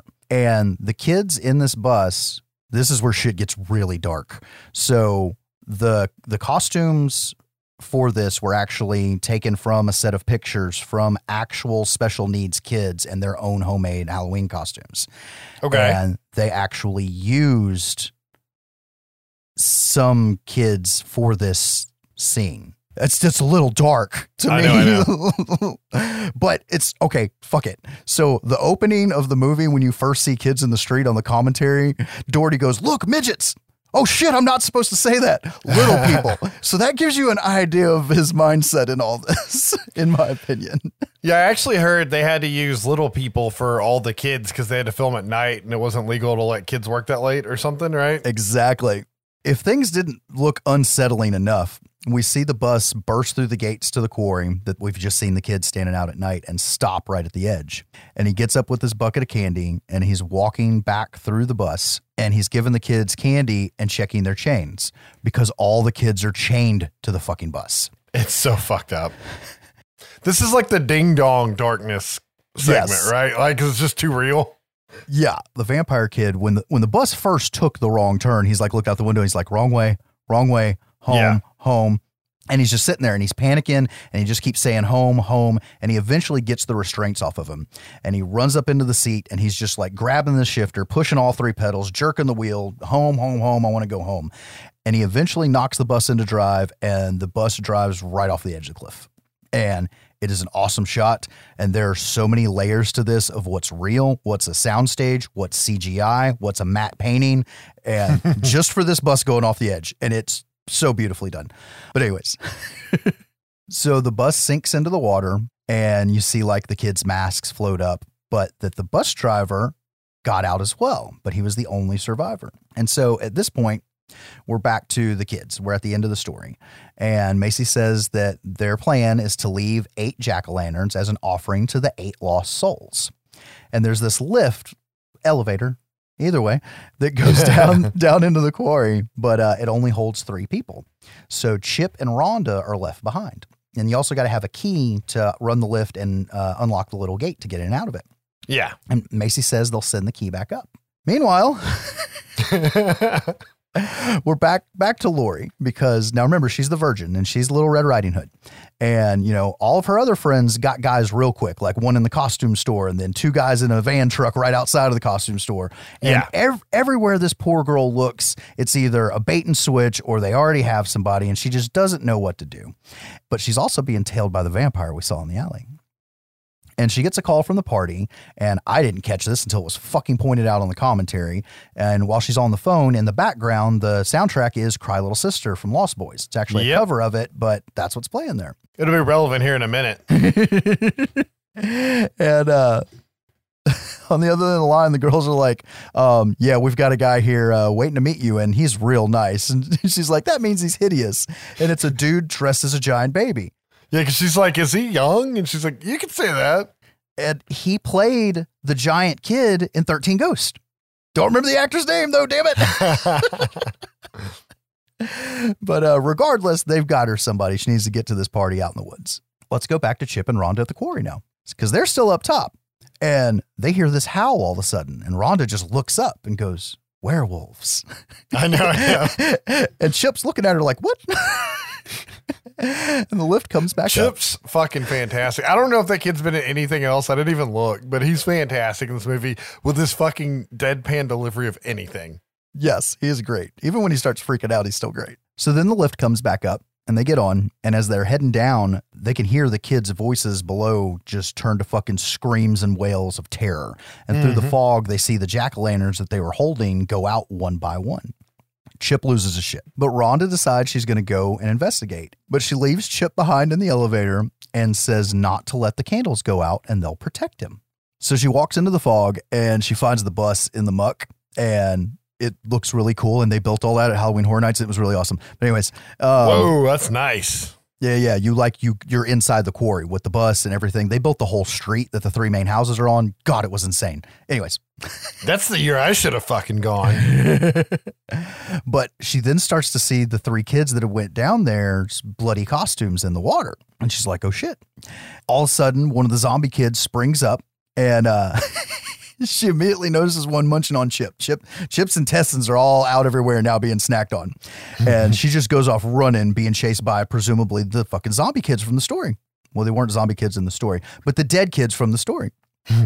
And eventually they they chase they end up kind of surrounding her and she's on like this little ledge and just a few feet up but it's enough that she she falls and she gets knocked out. And we immediately hear like normal voices that sound familiar like schrader's voice like do you think she's dead like oh shit this was all just a prank so Macy's like she's pissed. Like I wanted to keep scaring the shit out of her. Like she's mad now that things have gone wrong, and and Schrader's like had a change of heart, and he's being nice to Rhonda and like you know holding her while she's crying and shit because she's really freaked out. And he's even saying Yeah. to Macy's like, "Look at her, you know you scared the hell out of her. We're done. Go pack everything up." as Macy walks off, she kicks the last lit jack o' lantern into the water. Then the three kids start hearing all these voices and all this giggling. And at first, Macy's like, Stop it. We thought we were done, blah, blah, blah. Then the real zombie kids fucking attack. And uh, they snag Sarah. She's the other girl in the headgear that I hadn't really mentioned.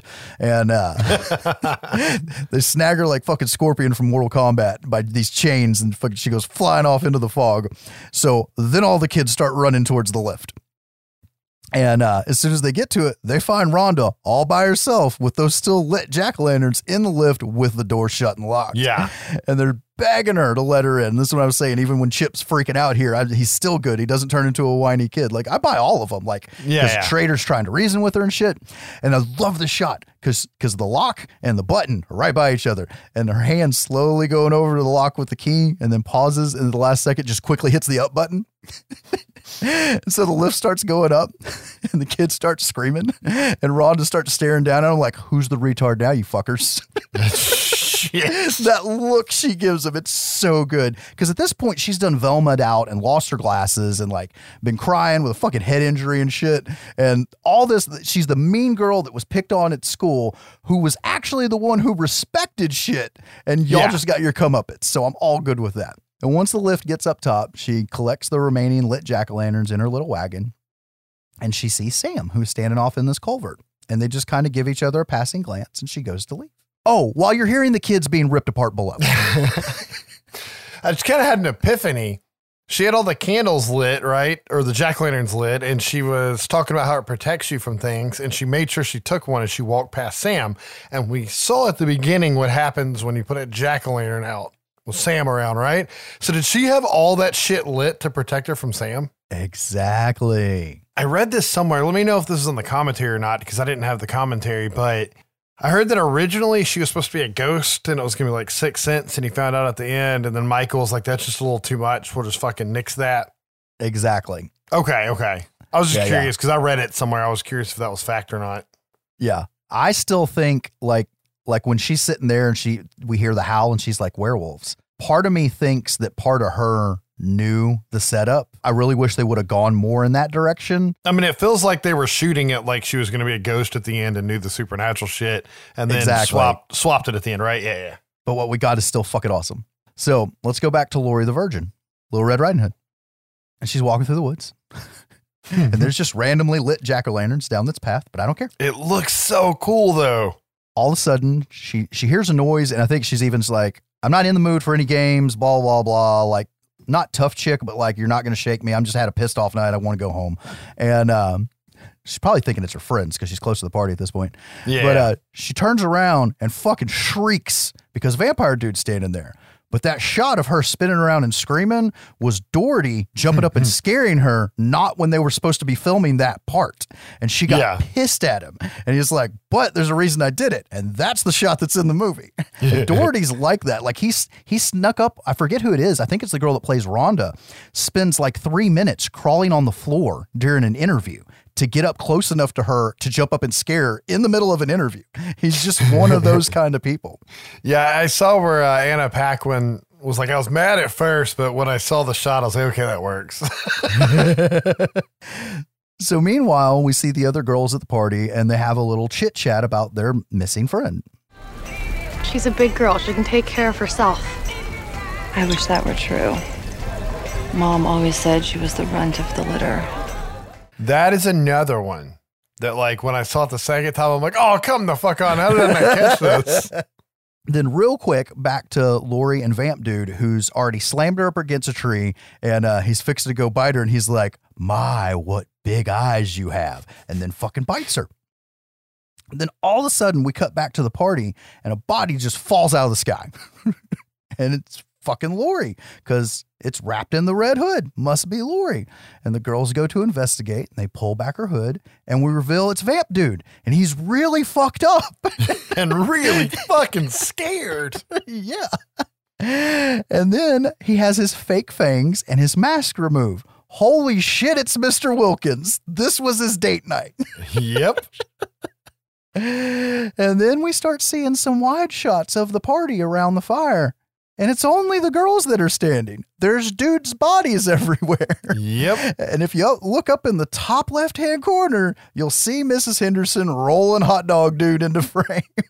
so Mrs. Henderson's a fucking werewolf. Oh, I always noticed the hot dog, but I never noticed Mrs. Henderson. It's the black kitty cat costume. Okay, And she, okay. And she tells the kids, watch out, there's monsters out there or something Yeah. like that.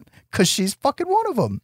I never caught that. I just caught the hot dog. That's a nice catch. I'm not going to lie. I didn't catch it until fucking Dougherty pointed it out in the commentary. Oh.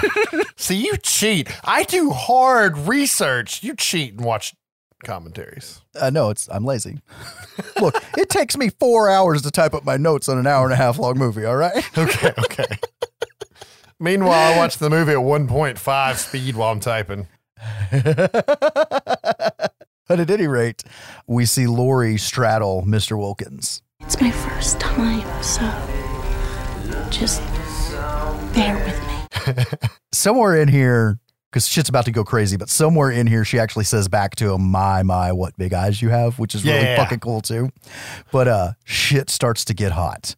The Marilyn Manson cover of the Eurythmics, fucking Sweet Dreams kicks in, and chicks start getting naked, and it's the guy's favorite part of the movie. And then this one chick goes to unzip the dress of the other chick, but it's not dress, it's her skin, and she fucking Yep. cuts her open instead of unzipping, and it's so cool. And they start stripping more, their flesh off their fucking bodies to reveal the fur below. Yeah, because they're like skin changer werewolves, right? Like they rip the skin out and come out of it. Practical effects and looks fucking amazing. Yes, it is badass. And they feast. There's fucking carnage going on. And we see Sam sitting there on a down tree just watching all this. and then there's a great dissolve to another shot of where his head gets replaced by the moon, which is really, really cool. Yeah. Um, a couple things over here because you know your segments don't break up, so I have to interrupt you. I'm sorry. um, Anna Paquin's transition from innocent to how evil she got at the end was badass. Yeah. Yeah. and. yeah. And I'm gonna be honest. The first time I saw this, I assumed they were a witch coven right before they wolfed out for some reason. Yeah. Like they were getting men for a sacrifice and they're putting them in a circle ritualistically. They needed their sperm. Yeah, and I was Jesus, Josh. What? That's from what we do in the shadows. And uh, why are they making such a big deal of her being like a virgin? Does it have something to do with like her first transformation? Are Yeah, they yeah. in heat? What's going on? to me, they imply that this is, I'm going with the lore of she's turned, but not completely until she makes her first kill. And she's Okay. never, she's just a pup and she's, this is her first kill. So she's the quote unquote virgin. I mean, I thought they were like specifically implying the sex was involved, though. Do you think that wasn't? No, no, no. That was allegory. Total Okay, allegory. okay, okay. And this seems very reminiscent of the uh when the vampires and Lost Boys are killing all the bikers around the bonfire. Which is one of these that song, right? That's what I was saying earlier. That song's gonna be important in a minute. and it, and just, just real quick on those those the werewolves look badass. And uh, I saw where Michael's like, I want practical werewolves, not CGI because practical or because CGI werewolves look like shit. Yeah. And we've talked about that on this podcast. I thought it was worth mentioning. But I, I saw that he actually got the guy that did the Lycans in the Underworld movie Yes. to make the werewolves, which those are badass looking fucking werewolves. I know there's a lot of CGI in that movie, but there's also a lot of practical too in Underworld. So Yeah. it's just a really cool scene. And um, I'm trying to think. I'll, I'll decide by the end, but that might be my favorite segment of this. Oh, the werewolves. Yeah, yeah. I don't know. I jump around a lot. I have to think about it. If I hadn't seen the movie in a year and it's like September or August, I'm thinking about it. I always think of the Corey story. Yeah. It's like my favorite. And then when I watch it, I always really enjoy this whole fucking werewolf vampire thing. It's pretty badass. anyways, anyways, I'm sorry. So after the dissolve, we get another pop up card. Earlier, again. Well, it doesn't say earlier again, but it's not the first time it's been used. Right, right, right. And we see these three kids, all in clown costumes, go up to Mr. Kreeg's house. Now, in case you're wondering, Mr. Kreeg's house is the one with no lights on at all because he's going to be the Ebenezer Scrooge of Halloween. And that's Mhm. what that's what the character was written for. And uh, instead of getting candy, they get chased off by a zombie dog. But it's cool. It's just Spite with this light up mask that Kreeg's using to scare away the kids. And uh, we see Kreeg go back inside and like you know he's he's wheezing. He's you know the place is filthy and then the guy just seems like a complete uh, turd. And he's throwing these pictures in the fire, but we can't see what they are. I do want to point out something I meant to bring up earlier. If you pay attention, you can see a high school ring on the bus driver's hand in the flashback scene, and Yeah. they make they make it a point to show it again here. Oh, I Um, never caught that. yeah, so you if you're and I didn't catch this till multiple watchings, but if you're you're not the commentary, I actually caught this.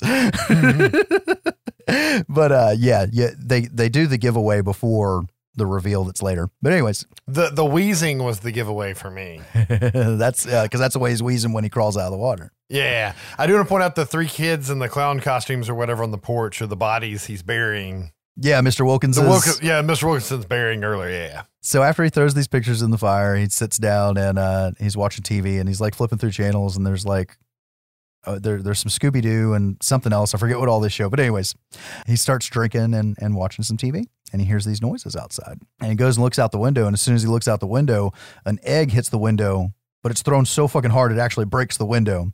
And you can see Sam scurry off. Well, you see an orange blur scurry off is what you really see. And then he goes out into the backyard. And what's really cool is this is the other side of the fence from earlier when Wilkins was burying uh, Charlie in the backyard, or what was left of Charlie in the backyard. And uh, so there's a little bit of back and forth that's the same about, you know, uh, you got a septic backup, you know, it smells like a dead whore out here, blah, blah, blah, blah, blah. But you're seeing uh, this now cut with a Sam POV that's kind of stalking him. So he goes back in the back door, but then, and he locks it, and then Spite starts barking at the front door. So then he goes out and looks out in the front yard. And his whole fucking yard is all of a sudden decorated like Rhonda's been by there because it's the same way overdone setup. And uh, he's about to start smashing pumpkins, and now Spite's barking inside like something's upstairs. So he goes back in, locks the front door.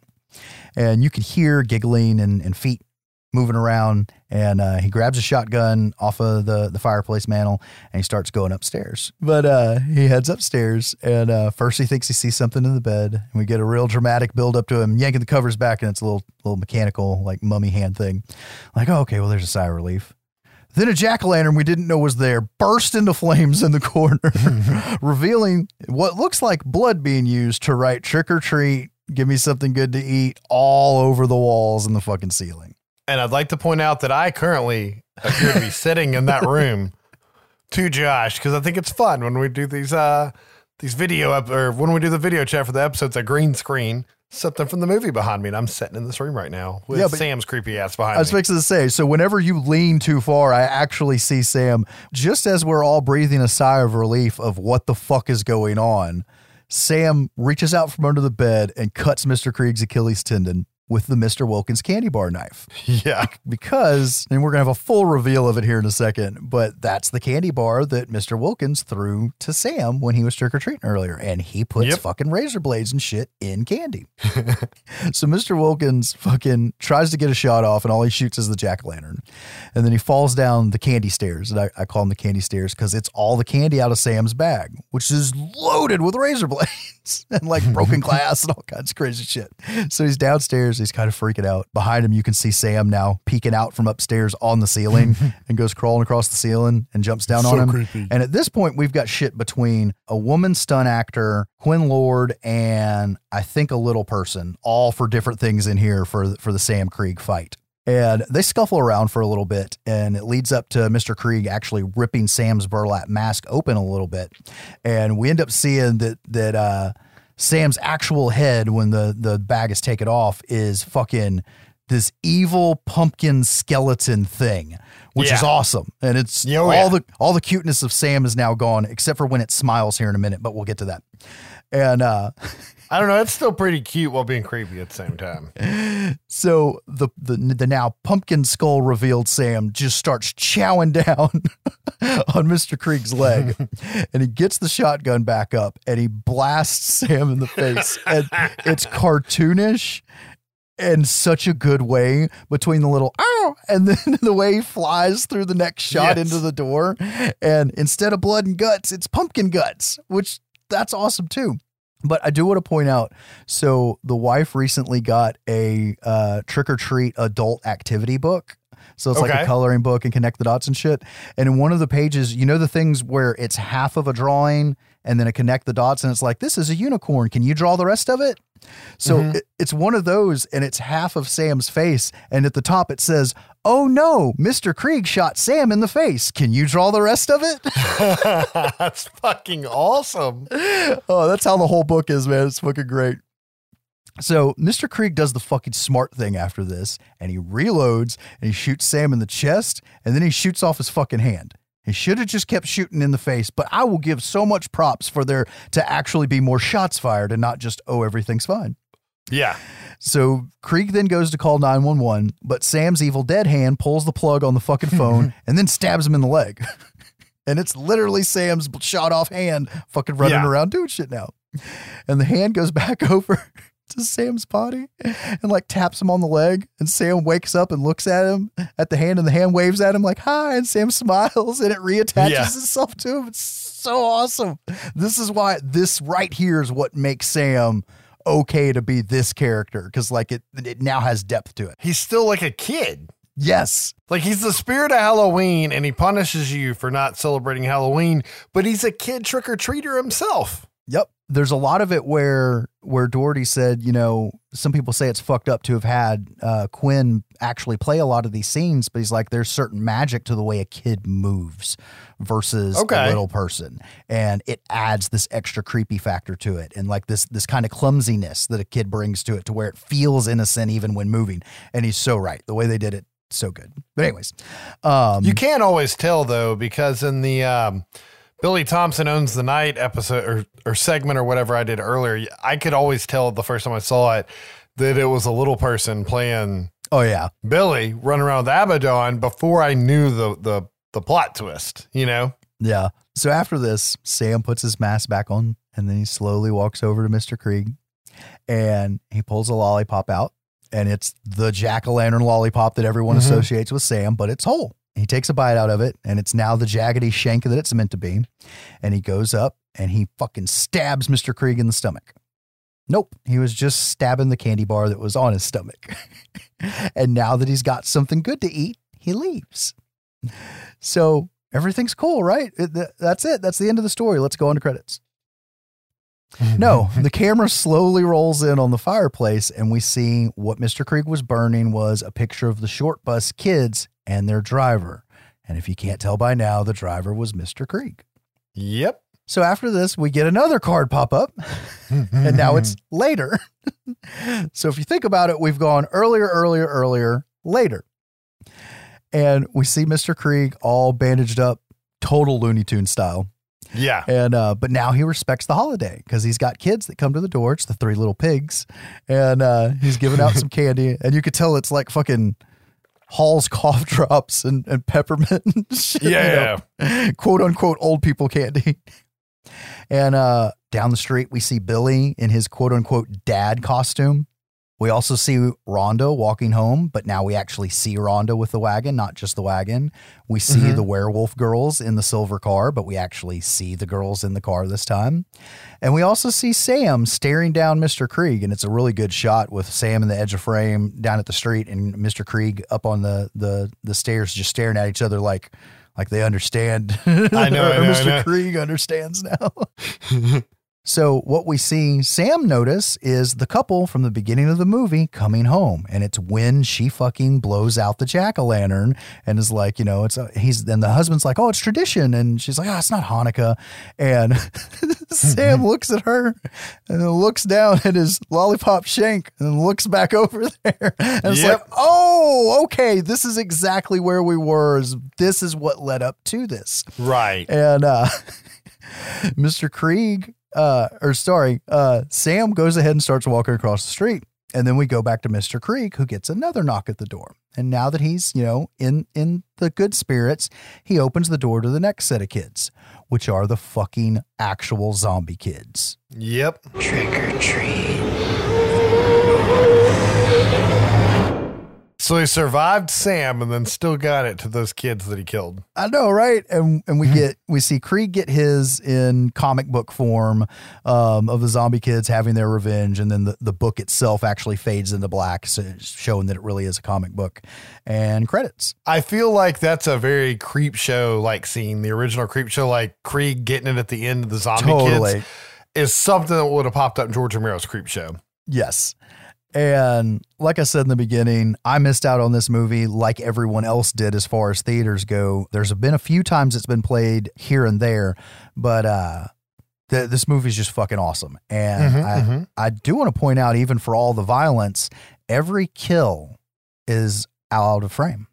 Yeah. There's nothing that literally totally happens in in frame, which is just interesting considering that this is damn sure a hard R movie that even Yeah. though it could have went that way, it it there's still restraint there. Like I said, Sam, the embodiment of the spirit of Halloween and the one who follows up to make sure you're following the traditions. Yeah. Like totally awesome. There's every year more people know about this movie and more people are into it. And I really think it's a new character that's been birthed from this that, you know, 20 years from now, it's going to be, you know, Sam. If somebody says the, the Yeah. Halloween character, it's Sam. Or Michael Myers. It's it's always going to be Michael Myers that everybody comes to first, but as far as the spirit goes, it's going to be Sam. I did want to point out the couple because they're such like prominent characters in the movie. Because this movie is different in the way that of Halloween was. Because this was less throwbacks and more a really unique story on its own with its own characters. And they were they were two pretty prominent characters that showed up throughout the entire movie. But the wife is Leslie Bibb, and she was in a couple Iron Man movies, and she's been in a lot of like rom coms and stuff. But she's also the mom in the um, oh god, the babysitter movies on Netflix recently. Oh, really? Yeah, but she's really funny seeing stuff. But uh, the husband, and I'm probably going to butcher his name. It's Tahmoh Penikett, but That's why I left him out. a- he's been in a lot of good like fucking genre stuff though, because he was Helo in Battlestar Galactica, which was like a fan favorite. He was Gadriel in Supernatural for like a season or two.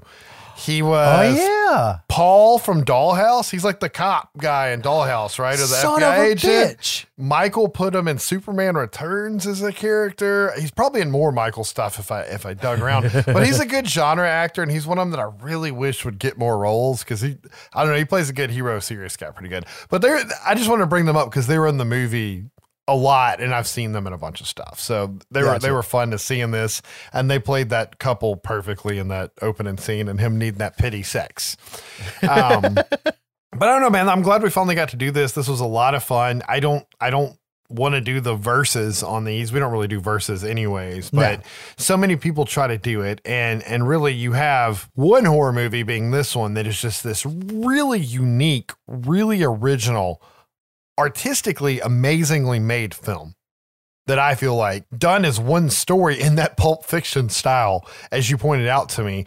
And it does its own thing the whole time and it does it well. Whereas Tales of Halloween was literally just Easter eggs and throwbacks and cameos with good stories and letting people that hadn't really gotten a chance to shine in some cases go ahead and make something. Some of them already had, obviously, but they, they come from two different veins. Yeah. And they're both really fun Halloween movies to watch. And I think honestly, I might double feature them every year from now on. Yeah, they've got to be on, on on rotation for whatever everybody's Halloween block is. Uh, they both deserve it. And hopefully, there's some other Halloween anthologies out there that we maybe could do this again next year. It was kind of fun. I'd have to do some digging though. I can think of plenty of horror anthologies. I just can't think of any more specific Halloween ones just off off the cuff right now. Yeah. But if this was going to be the last episode before a break, I mean, what a, what a good one to do, right? Like it's just it was perfect timing for Halloween and, and to do these anthology films. Totally. Well, that's it, guys, for the Halloween anthologies episode. So you're going to have to tune in on the next episode where we cover another holiday. As usual, guys, thanks for downloading the show and spreading the word. Please do not forget to rate and review us online. And please, please send us comments, questions, and suggestions to our email, sbyspodcast at gmail.com. We would also love it if you could follow our Twitter and Instagram, both at S Podcast. This might motivate us to use them more. See you guys on the next one. Thanks for listening. Happy Halloween.